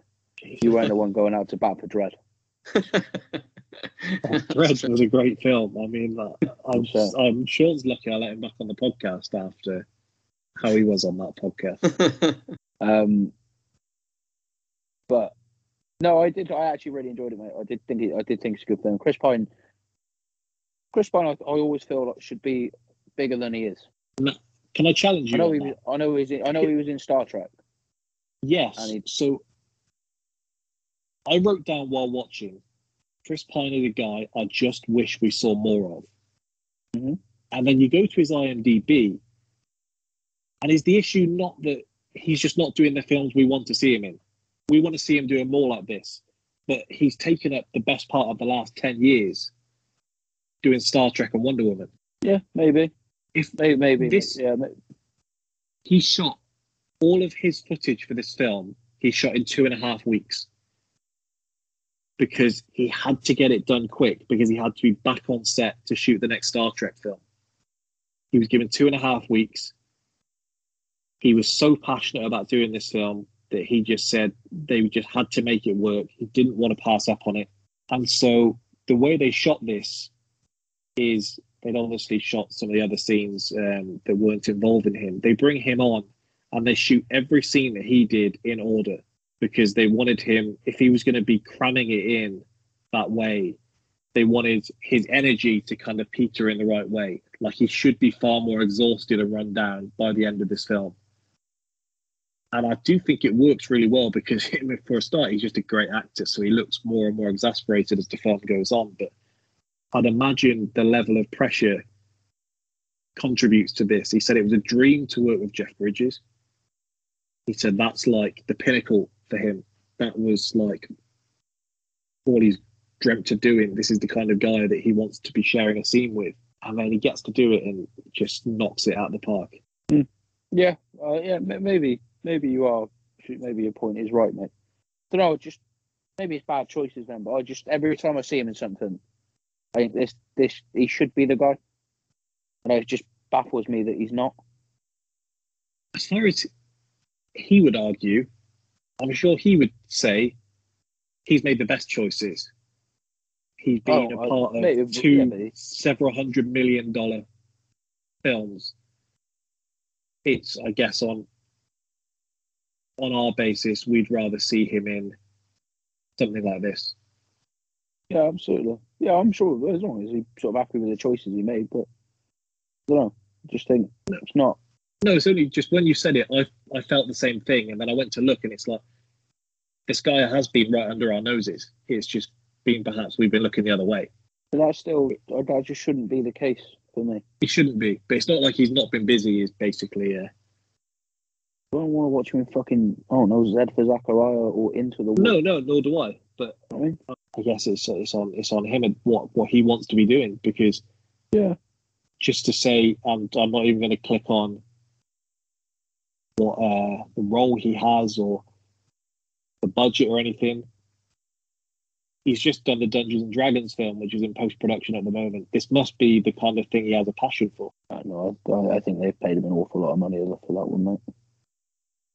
Got Yeah, I didn't take I didn't take down the entire quote, but there was a piece in Rolling Stone where he basically explains why he wanted to make this film in light of the other films that he does make. Um, Did you know? Um, sorry to interrupt. Um, Yeah. Him and the guy that him and the other guy in this. Do you know they're getting back together to make a new film? I didn't, but do you, do you know who it is? Because we've done another one of his films in the bracket already. Who Ben Foster? Yeah, he's on Hostage. i Plays the But no, that's- fucking weirdo. So do you mean that he teamed that with, with the director of Ben Foster? Uh, no, him and Ben Foster are in a Okay. should come out this year. It's in post production. um, he explained his kind of inspiration for the character, and he credits this entirely to a documentary he watched on Colorado cowboys as being what kind of unlocked everything for him. He said there was one cowboy who was telling a story about a dead buddy of his. Every time he started to cry, he swallowed hard, like he was trying to force his sorrow down. I thought, that's my guy. And that was all I needed to get into character. Fair enough. and then he spoke about and there's a scene in the film if i can explain this properly where they're kind of on the porch on their ranch or whatever their you say their their, their patch of land um, and he says the image he had in his head was of one brother sat down and the other one stood up leaning on a pillar looking out as to everything they owned and kind of asking themselves is it enough is this worth it? All of these questions. And he said just that one shot he had in his head, and it makes it into the trailer. It's about the 48 second, 48 second mark of the trailer, if you want to see the exact shot that he's referring to. But for someone, while we're speaking about these other films he does, it looks like he's a guy who is really into the art of filmmaking and the kind of things that that thing I told you about the documentary, if I'd credited that to De Niro with some of the films we've done and some of the stories we've heard, that would fit right in. You perhaps wouldn't credit that to Chris Pine when you talk about the Star Treks and the Wonder Womans and that kind of thing, but obviously is that type of guy. Yeah, I don't know. Like I'm not, I'm not knocking him. I just like every time I see him, something he's hmm. great enough. I Yeah. think you. How are you not fucking Leonardo? How are you not Leo? or uh, like number two to Leo, or sort of thing. How are you not a Damon? How I think he sees himself as a Ryan Reynolds guy. I think he sees him as a guy that can flick between doing those type of things when he probably is a special, but you to have to be special to do that. than Ryan Reynolds, but probably doesn't have the same I think you can do the series charisma. better than Ryan Reynolds can, but uh, Ryan Reynolds can is probably as you average it out, the average score is probably higher. the the the type of films Chris Pine was doing before he got into Star Trek, etc., was like this means war with Reese Witherspoon. Great film. Great film. I know, I know shoots are fun. Yeah, big fan. I saw I saw that in cinema actually. Um, one way they usually the end of the story is the woman decides that she doesn't want either of them, and the two guys then are friends at the end, and that's how they tail off. So it's quite rare in that one that no, she quite literally does pick a favourite and follows the other one. Um, what was interesting at the time. There is a TV series being made, a series adaptation of the film Hell or High Water. Um, it's in the work at Fox. Um, so in the series version, when a ruthless oil tycoon attempts to plunder a West Texas ranching community, two local brothers dodge a zealous Texas Ranger and fight to keep what's theirs, one bank robbery at a time, come hell or high water. Um, Jessica Mecklenburg is writing and executive producing, and she did Stranger Things and Dopesick, which I've not watched, but I've just is being raved about at the moment. Um, and the director of this film is also expected to return, so it looks like there's going to be some involvement with those that have put the film together. Okay. Could you see this as a slow burning Netflix job? What, Eight 10 episodes or episodes? something? I think so. Yeah. Yeah, I, I how- that's probably the way it goes. How tough do you think that is to not just make it, okay, here goes another heist, and keep that entertaining over a series of episodes? Oh, I think it has to be fast paced. Oh, really? Yeah. No, not for you. What do you think? In my head, it's the opposite. In my head, they're building the character. They're showing, okay, these are two guys. They're going to do this and that. And I think they probably don't rob a bank until like episode four. Okay. I probably would enjoy your version more. I just this is how I see it going from the way that the film goes. Yeah, um, I, I mean, like, I, obviously, I, I could be wrong, but that's just sort. That's how I envision it, um, being being played. But also, that's how I want it to be played. I, I think you probably are right. It will be two episodes of there being something wrong, um, and it will go. Will sort of go. It will. It, there'll be a slow build up, and then they'll make the decision at the end of the third episode or something. Um, and then that's when they'll that that's when it will move up, move on. But I wouldn't even I wouldn't even I, I'm not a great I'm not a great lover of it, but I wouldn't say, even necessarily say no if it started with them robbing the bank. Yeah. And then roll, rolling it back. I think you need to cap with with this. You need to capture from from the off sort of thing. Yeah.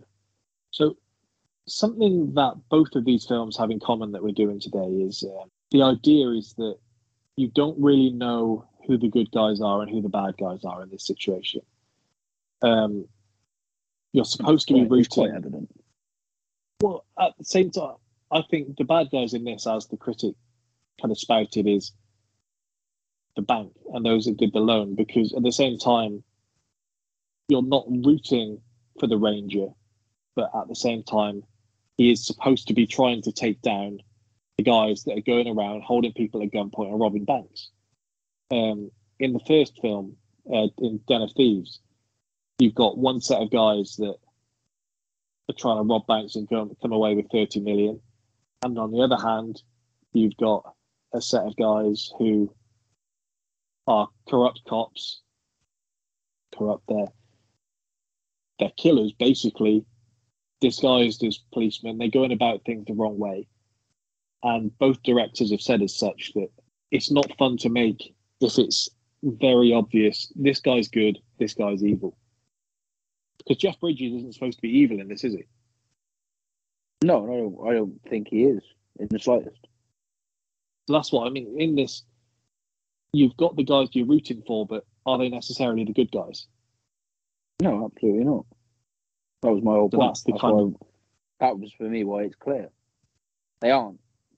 It's whatever you want to look at it, and I- you take the take the Robin Hood approach if you wish. But ultimately, I, they aren't. They aren't good people.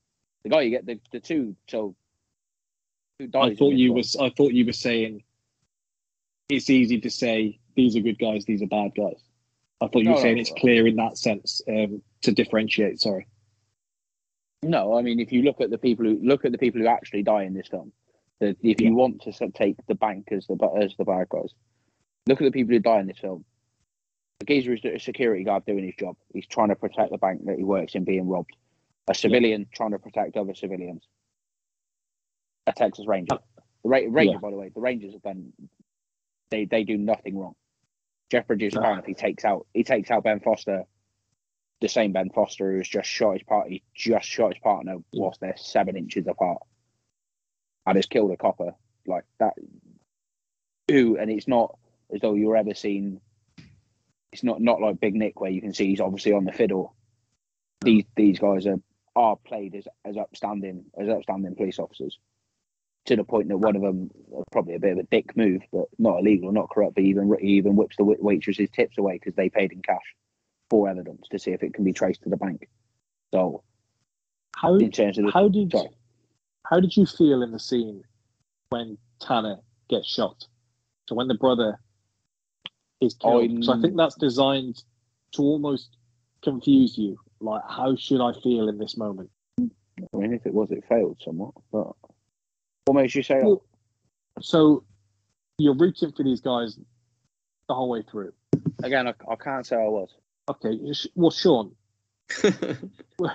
you- you're you're rooting for Chris Pine and Ben Foster to get the money and get away with it. You're not. I think, yeah, I think there's a point in the film where it changes, where it shifts, What? and you. and you So you're start- solely rooting for Chris Pine. Rooting for them. I mean, mainly, yeah. But no, no, I, I think both of them still. Um, but yeah, I think at, at the start you're like, oh, they're going to get caught eventually, and then when you start to see them actually going into the bank and then paying it off, and oh, that's when you start rooting for them more. So So Yeah. So I mean, so when the brother is killed, you've seen Yeah. him. He's killed two people, at three people at this point, and attempted to kill several others while on the top of the hill.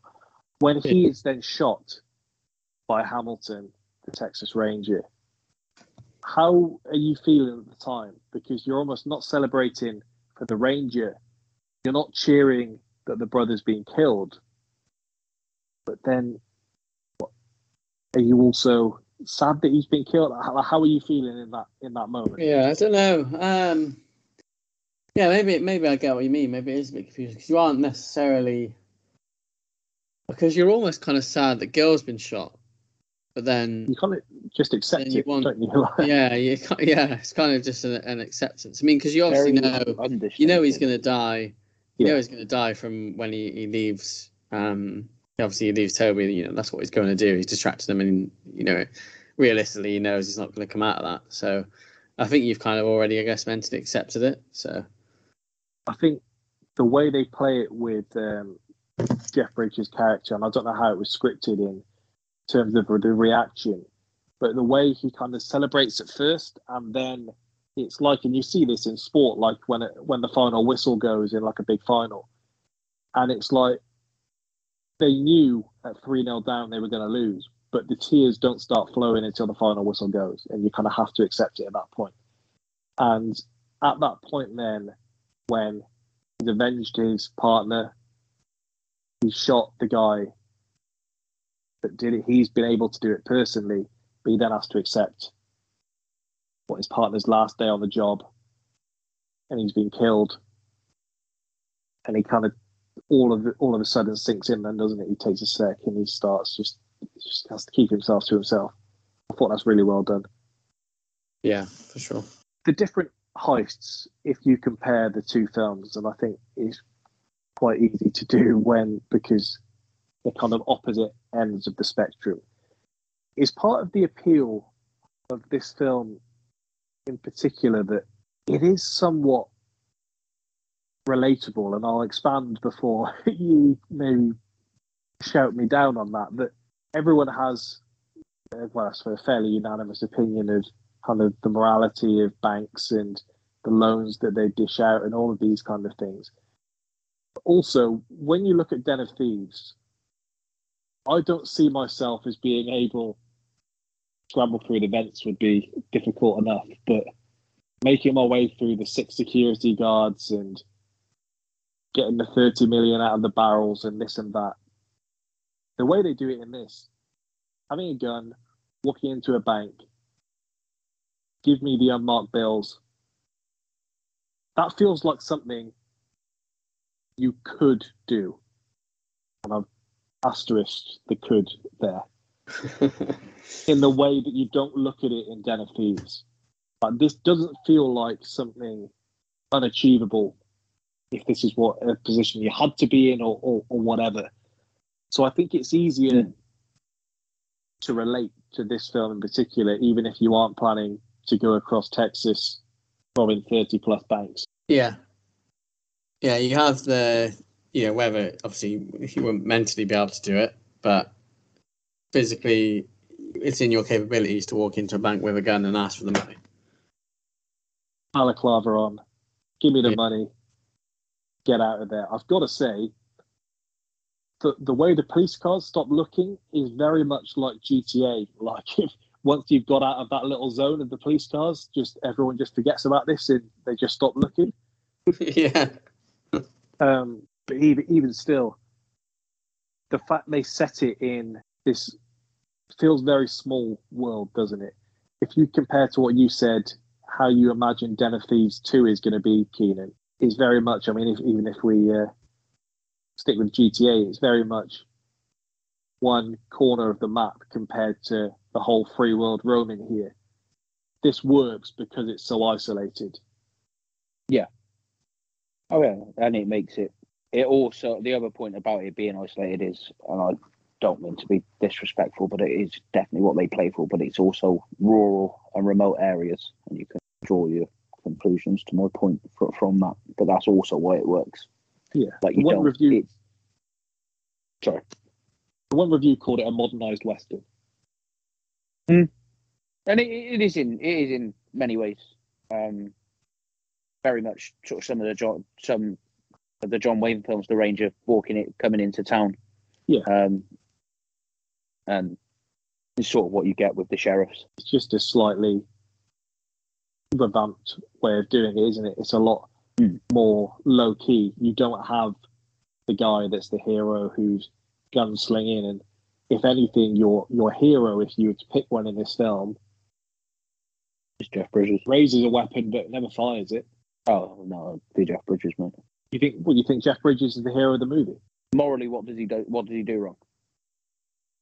Look, I, I'm not going to argue with of a hero. No, no, just saying morally, what does he do wrong? So Chris Mm. Pine, there, there are ethically, yes, fine. I, you can argue that it's done for the right reason, heart's in the right place, but ultimately, is an accessory accessory to three murders, three, three, three murders, and robs forty grand, terrorizes numerous innocents.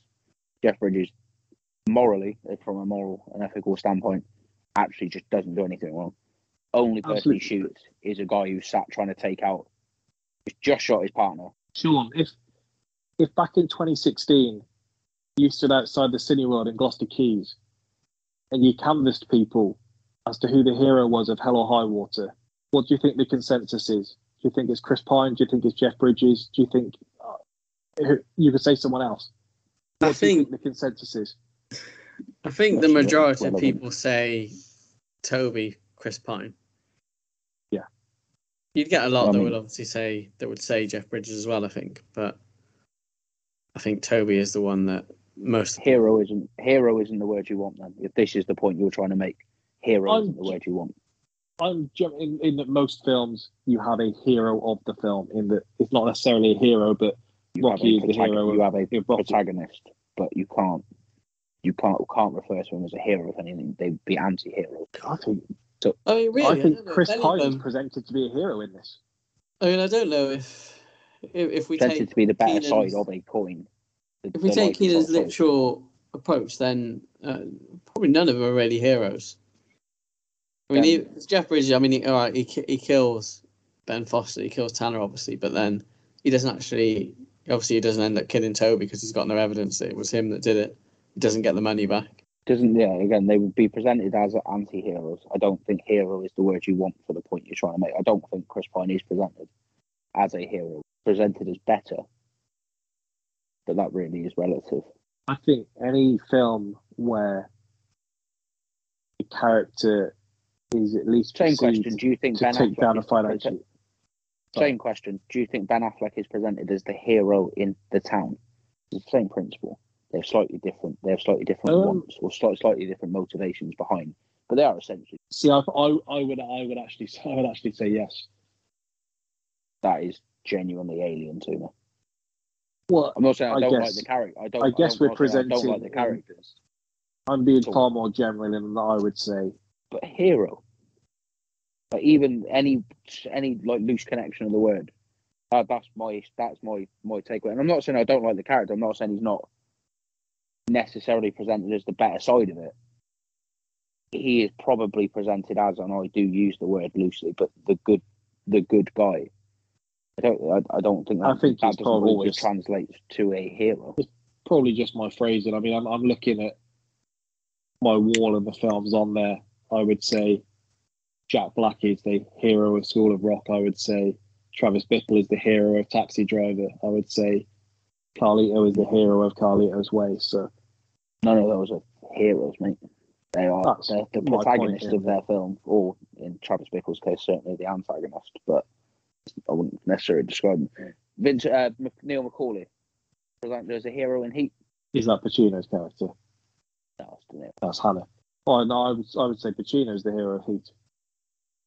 Plays the same plays the same role Jeff Bridges does in this film. Plays the Well, exact yeah, that's that's my my whole basis for the question is in terms of how the characters are presented. Hmm. But look, I, I can't. Yeah, that's fine. I just that's a strange answer to me. Um, I think I've given you the few other bits of trivia for this film. So Toby offers his son a beer in the film. Uh, Texas is one of ten states that allows underage minors to consume alcohol in specific locations, such as the privacy of the home or in the presence of consenting and supervising family members. So uh, the one message that the son does take from this is, "You told me not to be like you, so I won't have a drink." Whether he goes out robbing banks remains to be seen. Um, Probably won't need Chris to. Pine. Sorry. Probably won't need to come the end of the film. Um, Chris Pine, who plays the younger brother, is actually two months older than Ben Foster. Just look a lot, a lot younger. If you were to compare the paper rounds, you'd say Ben Foster had the tougher one. Ben Foster was certainly travelling a bit more uphill. He's been done more than my paper round. Um, so the movie features three big name actors and tested well with audiences. However, the film did not re- receive a wide release into theatres or major publicity because advertisers didn't want to be associated with a film promoting retribution against financial institutions who feed off the working. Um, it eventually does get a wider release, but it opened very small when this first came out. I guess that's the reasons. But once the film takes on a life of its own, they don't really have a choice but to uh, capitalize, I guess. If we go through the heists, and if I ask you in comparison, which film has the best heist scene Uh, Den of Thieves, Ten of Thieves. and which one? the last one. Yeah, the bit the big last one. I think one of my favourite parts of that scene is is when, especially first time watching, is when they go into the um they go into like the, the first bank and then obviously realise they're not there and they've gone through the tunnel. I actually think the first heist scene in Den of Thieves might be better than the actual heist. What the very the opening scene? Yeah, where they take the uh, armored truck. Okay, fair I prefer elements of the final heist, including. I mean, I've said about the tattoo. One of the things that also is the most questionable in the entire film. The one woman is entirely satisfied with that takeaway. That's just been sitting in that vent. I know the one woman is is, is angry about it and chases him down. The other is confused as to why as to why she's kicking up a fuss. When she says like um stop him as well. As if he's like commi- I mean obviously he has committed a crime, but you know that, but like yeah. the way, the way she says it. the point is then you think she's about to get flagged for that and then they jump out the car at him. It's very well done though, the heist scenes in this where you get the gradual increase in the stakes. Um, the first one where they're far shakier. Um, the woman just kind of being chucked on the floor at first. Mm. Maybe that goes into how many kind of bank robberies they have in that area that she initially tries to resist giving up the cash hmm. But doesn't hesitate to resist in giving up the exact time that her co-worker is going to come into the office. So I don't know how they got on. And you've got the second one with the gradual increase sure. where they start I, I'm being a not more sure. reckless. That fir- that first one also. He really should clock the fact that she's just on her knees in the middle of the bank a little bit sooner than he does. well, he comes in and hesitates, doesn't he? Like, what? I mean, are you saying she can't just give a look? Uh, Maybe maybe the same for me today. I don't know. But yeah, he, he walks in. He's like, "Oh, you all right? What's wrong?" And there's a gun to his head. I I think in her shoes, um, she may be thinking, In your shoes, If- you want if- him to come. You want him to come in. I mean, don't also don't have smoke shoes, on your own. if it's taking her to give him a look when she's on her hands and knees in the middle of the floor, like the guy's probably not reading the room anyway by that point. Maybe. But I mean, it's definitely too late by the way they play the way it's played. Yeah, just hand over the cash. Pretty pretty simple in that situation.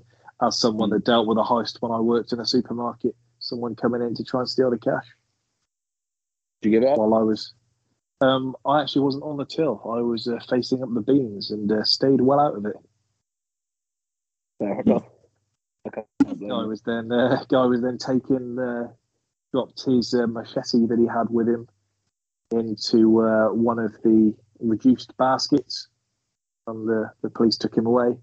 And then they made me go on till for the rest of the night because I was the only one that wasn't shaken up. Hmm. Fair.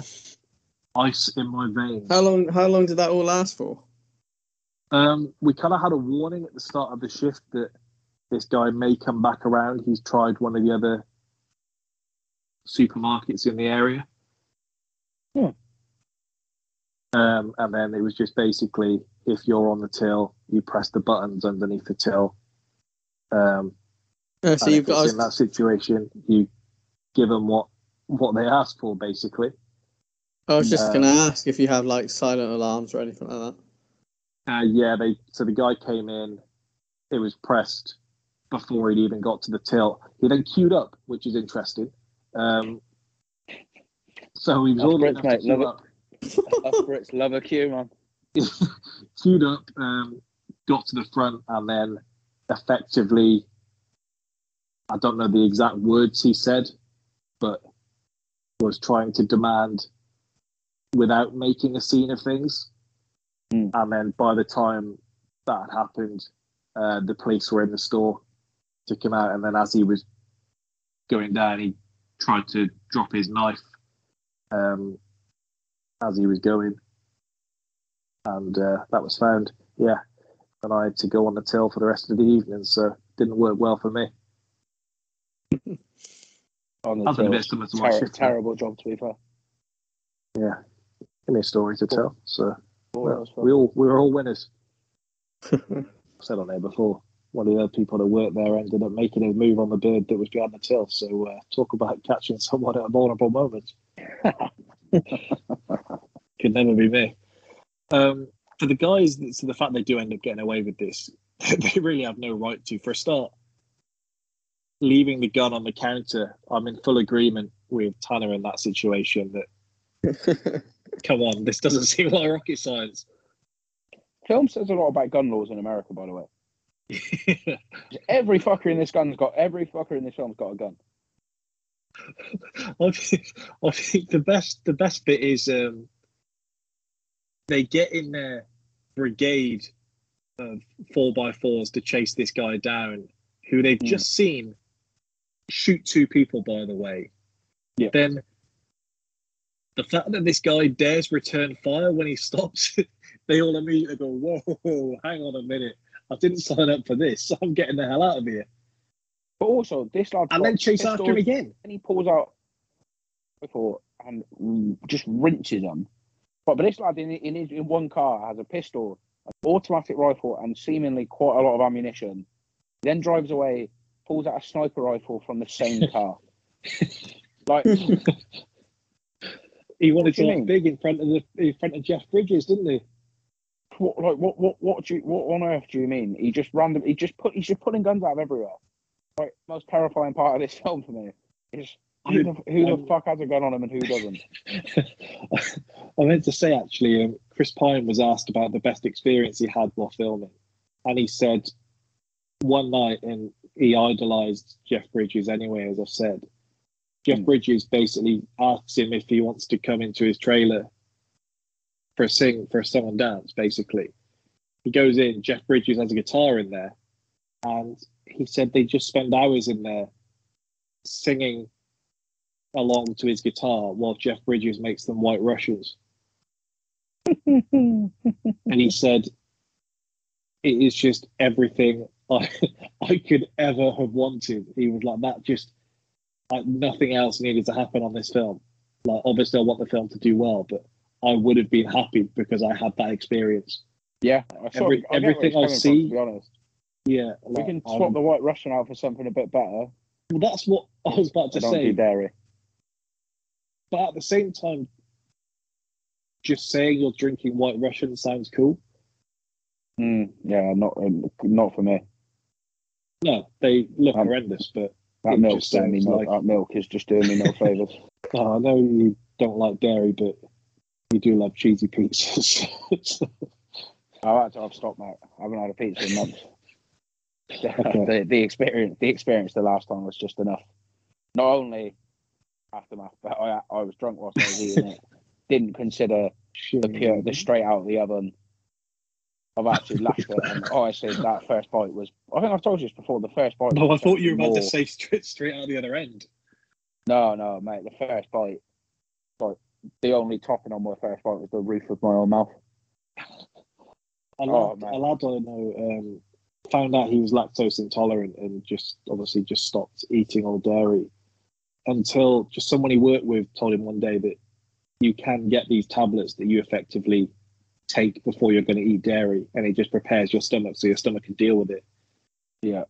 And he was like, I've never enjoyed pizza more because just having like three months with not having it just made me know what I was missing. And so from there on, every time he has it, it's like a blessing to be able to have this. So oh, maybe you should look into it.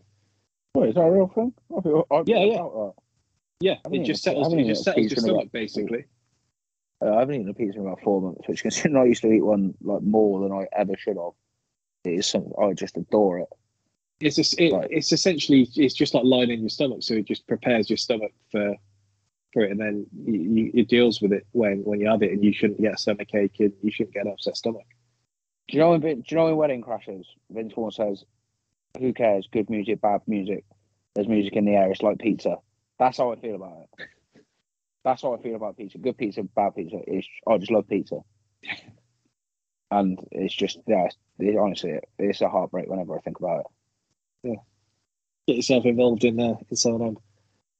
Um, okay, the fact that Chris Pine gets away with this in the end, you like the ending, dislike the ending. How do you feel? Uh, I actually like. I actually like the ending, the conversation they have. Good, isn't it? Um, Mm. Good scene for them. You like? Do you like the kind of ambiguous ending of this could be the end of these guys' relationship? This this could carry on. Yeah, I, I, there is an ambi- ambigu- ambiguity to it. I do Yeah. also like the, uh, I, I do, also like the thought. I like the thought of them, uh, them coming to them going back together, basically. Says, "Oh, if you need to, come and see me." I, I would like that. Yeah. I also like the thought of that just sitting with Jeff Bridges. Like he, he's retired, he's finished, but that just eats away just that one thing.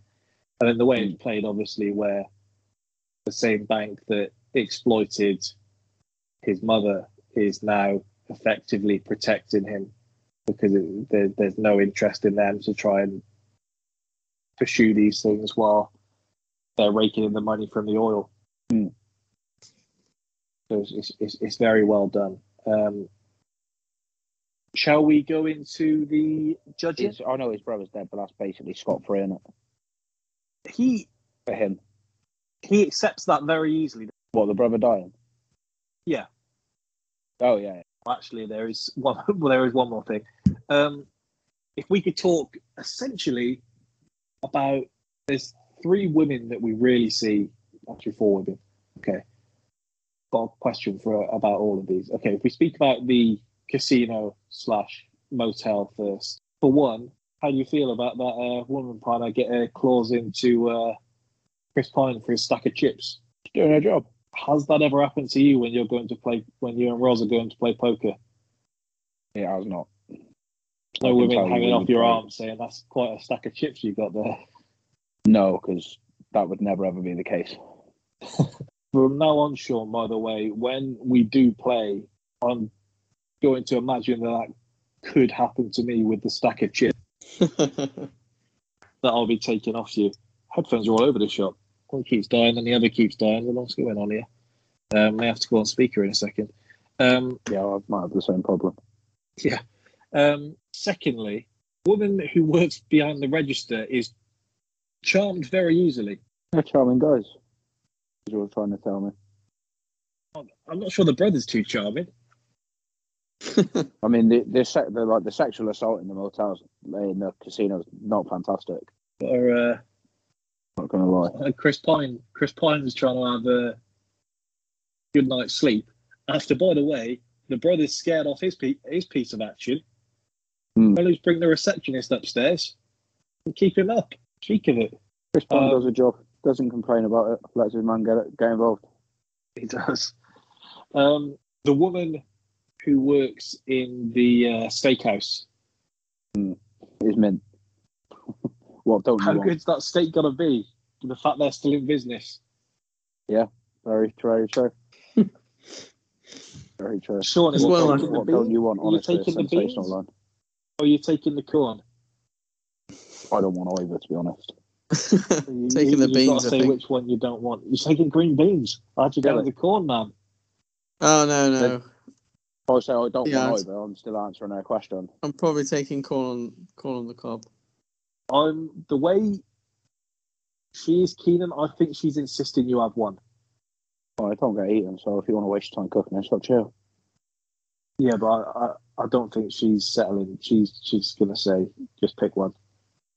Well, so be it. I do enjoy. I enjoy she it. might be she might be the type to come back around and say, "Look, there's kids starving in the world. You eat you eat them damn green beans."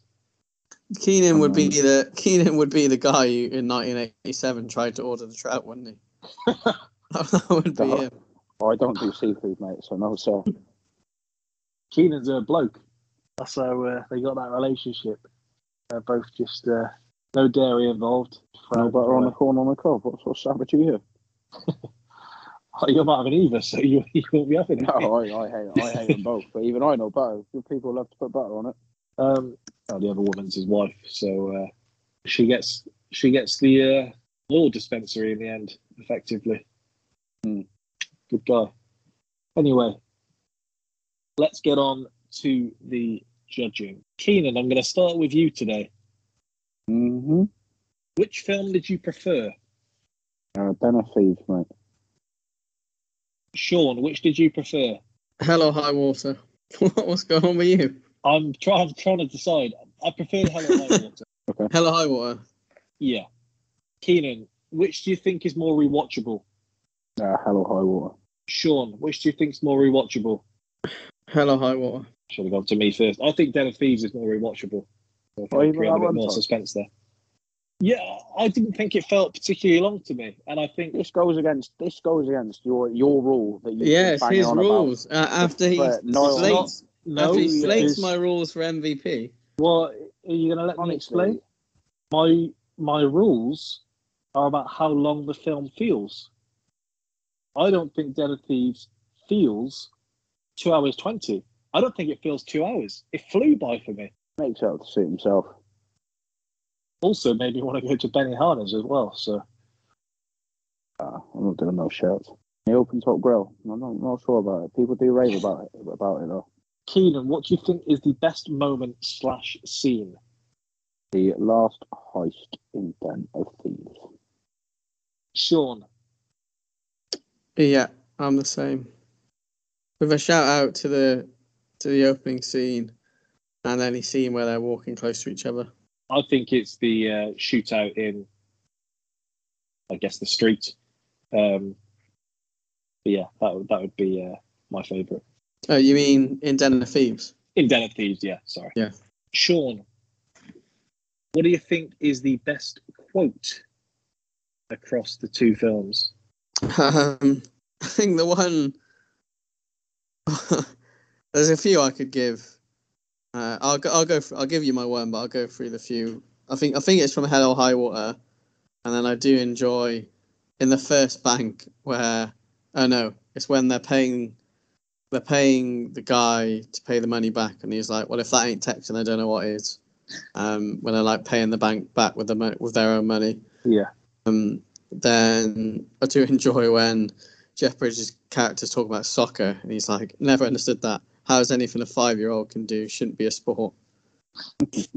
um, and then, uh, but yeah, the one is going to be this one asshole from New York tried to order trout back in 1987.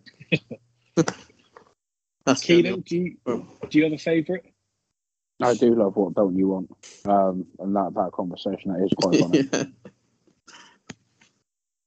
Is that your pick, uh, I haven't really got one for you, mate. To be honest, or can you pick do a film like then the at least? that arre- that arre- will that'll arrest you. I do like Yeah. I, I think probably the Den, Den one, of Thieves on the on the whole, mate. I think the one I enjoyed the most maybe was uh, the food here sucks. We're coming for the ass. And just uh, the, the look on everyone's face around the table. What is going on here? Um, but a lot of things that uh, Big Nick comes out with. I mean, we could talk about his tattoo, um, or his conversation with the uh, FBI guy at the first crime scene. Is the worst thing about both films the leather jackets that Gerard Butler insists on wearing throughout this film? It's a great jacket. It's a great jacket, you say? Yeah, you not not want that? No, no. It it, it looks like um, I don't know. Is this because Pacino wears a leather jacket in Heat? Not all of it, but I mean that is No. part of it. It's also a great jacket. You're just annoyed you Which do you it off. take? Do you take the brown leather jacket that Nick No, wears or the black you one? take Pacino's. Pacino wears? Oh, I mean, I did used to wear a black leather jacket. I'll have you know. So, uh, well, Yeah, there's, a reason, there's a reason you don't anymore. I don't. It doesn't fit me anymore. You're not that too anymore. large for that now. I need a full cow to get around me. I mean, I can't, I can't wear, couldn't physically wear a leather jacket either, but I'm not as against it as you seem to be. I'd be too. I'd be too warm these days. No, no. I'm not against leather jackets. I'm more against that particular leather jacket. You love the Henry Hill leather? I do. I said it's the coolest anyone's ever looked in a film. Oh, oh this, this is a good jacket. If I had to take a piece of memorabilia, I'm probably taking Big Nick's jacket or Jeff Bridges' hat. I'm going to stick with you here, Keenan. MVP across both films. Nick O'Brien. Sean, what do you think? I'm going my man Donny because he got away with it in the end. I'm going Toby in Hell or High Water because He gets away with he did in more the of the legwork. end. Ah, his brother does all the killing. Yeah, his brother does do the killing. He didn't. He didn't need to do the killing. Uh, he do, I mean, he does once they rob the bank. That when they rob that bank, he does actually probably need to He kill wanted those to pick a guys. different bank. Well, no, but once you're there, you're there. If his brother don't pull trigger, then Toby ain't making out of there alive, is it? I mean- That's all I'll say. I don't really see how Nick can be the MVP because everything he set out to do, he actually didn't do. Big Nick O'Brien, mate. Have you got your name Yeah. on a bed? No. No. There Um, you go. although swapped headphones. Yeah. I'll just swap back to now the other one died. Um, no, I haven't got my name tattooed on anyone, although it, it now is a goal after seeing how pleased it makes uh, Big Nick. So stand by. Um, Okay. Best side character. Jeff Bridges. I don't know what I thought you were going to go for. I would have Didn't said think he's. I was going to I go would have for. said he's close to a main. Not an enough scene shoot. Uh, I would agree with you, Sean. His face is on the poster. Would be uh, part of my Yeah. go-to. I'll, Yeah, I'll tell you what I thought Keenan was going to go for. I thought he was going to go for the waitress. Of course, you know, I think that that should be a that, that should be a rule. I think. Well, I think you've stumbled It- across a rule there, Byron. Like, kind if of your, No, that's absolute your face is on the poster, you shouldn't No, be a it's side not. Kind of blew up with American Pie when like everyone is on the poster. Same with the Marvel films. conversation twice in this um in this bracket already about people being on the poster and being billed and how important they are to the film. Sean, you're not here every week, mate. You don't. You know what I mean? Don't, don't know the you don't know the idiosyncrasies. I, uh, I do, but but regardless of that If point, you're if you're a part timer, you're a part timer. Don't you can't I, just I turn start personally making felt he, was- he was a bit central to it to be a side character. My my pick's Fifty Cent. And he's not in too much of the film. I, know, think, it goes well, I would I say the same. I think he's in too much. of the I know it goes on for three days. Fifty so Cent it- is more of a side be in it. character than Jeff Bridges. Yeah, well, Are I agree. crazy? But It's, Agreed. it's screen time. Come on now. I don't. Is it screen time though, or is it more about where are they in the plot? Fifty Cent is a backup dancer in this film. I mean, I've gone. I've gone for. I've gone for my man Mac. You know, why do we let him on, Keenan? Honestly, it turns up once every nine years and starts trying to make demands. What do you And then he mean? pick- Why is he and then he not? He's a good. And then he He's a good side character. Yeah, I mean, I don't understand why he's, he's gone there, but okay. I mean, let me just see. I don't know if it still lets me remove people from the call. Mac. Blimey. Um, I mean, we didn't think of the same person. Matt, he, he barely he barely makes the top cast on IMDb. Yeah, he's a side character. He's He's not a main one. a fucking. He's definitely a side He's a side character. isn't character. He's barely a character. His name is next to Secret Service Guard One and Secret Service Lobby Guard One. That's who he's sandwiched between. Him and Donny are the only ones to make it out. That tells you a lot. That's just no one Not the only ones to make it out. There's literally a group of them at the bar. They're involved in the main heist. Though. Holloway's driving a truck Yeah, and he does a good job. and he's involved, and he, then he goes to London. That's already three people. Do we give him a vote for the next one, Keenan? We, we do, yeah. That's a heist crew. Den of Thieves. yeah, Den of Thieves.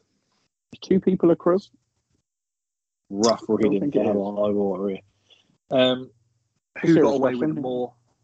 Um, Is- uh, is there- uh, Is two people a crew? I don't think it is. I mean, it probably has to be just for the basis of the question, but I would No, agree. what I, would saying, have called it a crew. Sarcastic. I was genuinely just. I was wondering if you Yeah. would actually count it as a crew in No. general terms. No, I wouldn't. Um, who got away with more? Thirty million to forty thousand. I guess you could add on the oil, but it's still not making I think thirty so. million. Oh, 600k Uh, a year. He's got it for 50 years. But then, Soundtrack, Keenan. Uh, it's Hell or High Water. Sean. uh, yeah, hell, hell, hell or high water. Um, originality, Sean. Hell or high water. Keenan. The same. Keenan, bigger impact. Hell or High Water. Sean. Uh, same. Hell or high water. The Oscars, so on and so forth. Um, Keenan, best opening scene. Den of Thieves. Sean. I like both of these. It's probably a tough one on Hell or High Water, but going for Den. Uh, Sean, best ending. Hell or High Water. Keenan. My, I, I prefer Hell or High Water. I don't know if it's actually better. And I think I just like it because it's Chris Pine and uh, Chris Pine and Jeff Bridges. I, I just prefer the count. ending. Um, stick with you, Keenan. Best chemistry. Den of Thieves, mate. I'm going Hell or High Water. I'll give you that. I've got no no objection to it. Sean, decided vote for chemistry. Yeah, Hell or High Water. Yeah, I've got no no Right. argument against it. I think It looks the looks fact that I chuckle a bit more in Den of Thieves swing, swung it for me. it looks conclusive for Den of Thieves. Let me edit that. Eight six in the end for Den of Thieves. Closer than you might have expected. Yeah, the last run. So I mean, opening scene. That was unanimous actually. Um, a side character goes the other way, then it's a tie, and Hell or High Water goes through. Um, MVP was split. Vote was split. A couple that could have gone the other way. So, yeah, eight six in the end for Den of Thieves. That goes through to the next round. And next week, we're staying out west, and it is Lawless against Donnie Brasco. Mm, nice week for you. Sean's never seen Donnie Brasco. I I think you like it. I've never seen it. Were you planning uh, to come on next week, like it. Sean? I mean, it depends when the pod is. Are you planning to come on next week? Planning to, yeah. Forget about it. What did you. Keenan? I did, yes. Poor, poor from you. There you go. Thank you again for listening to another edition of Movie Madness. We will be back next week. At least you know two of us will be. Whether there's a third remains to be seen. Until then, good night.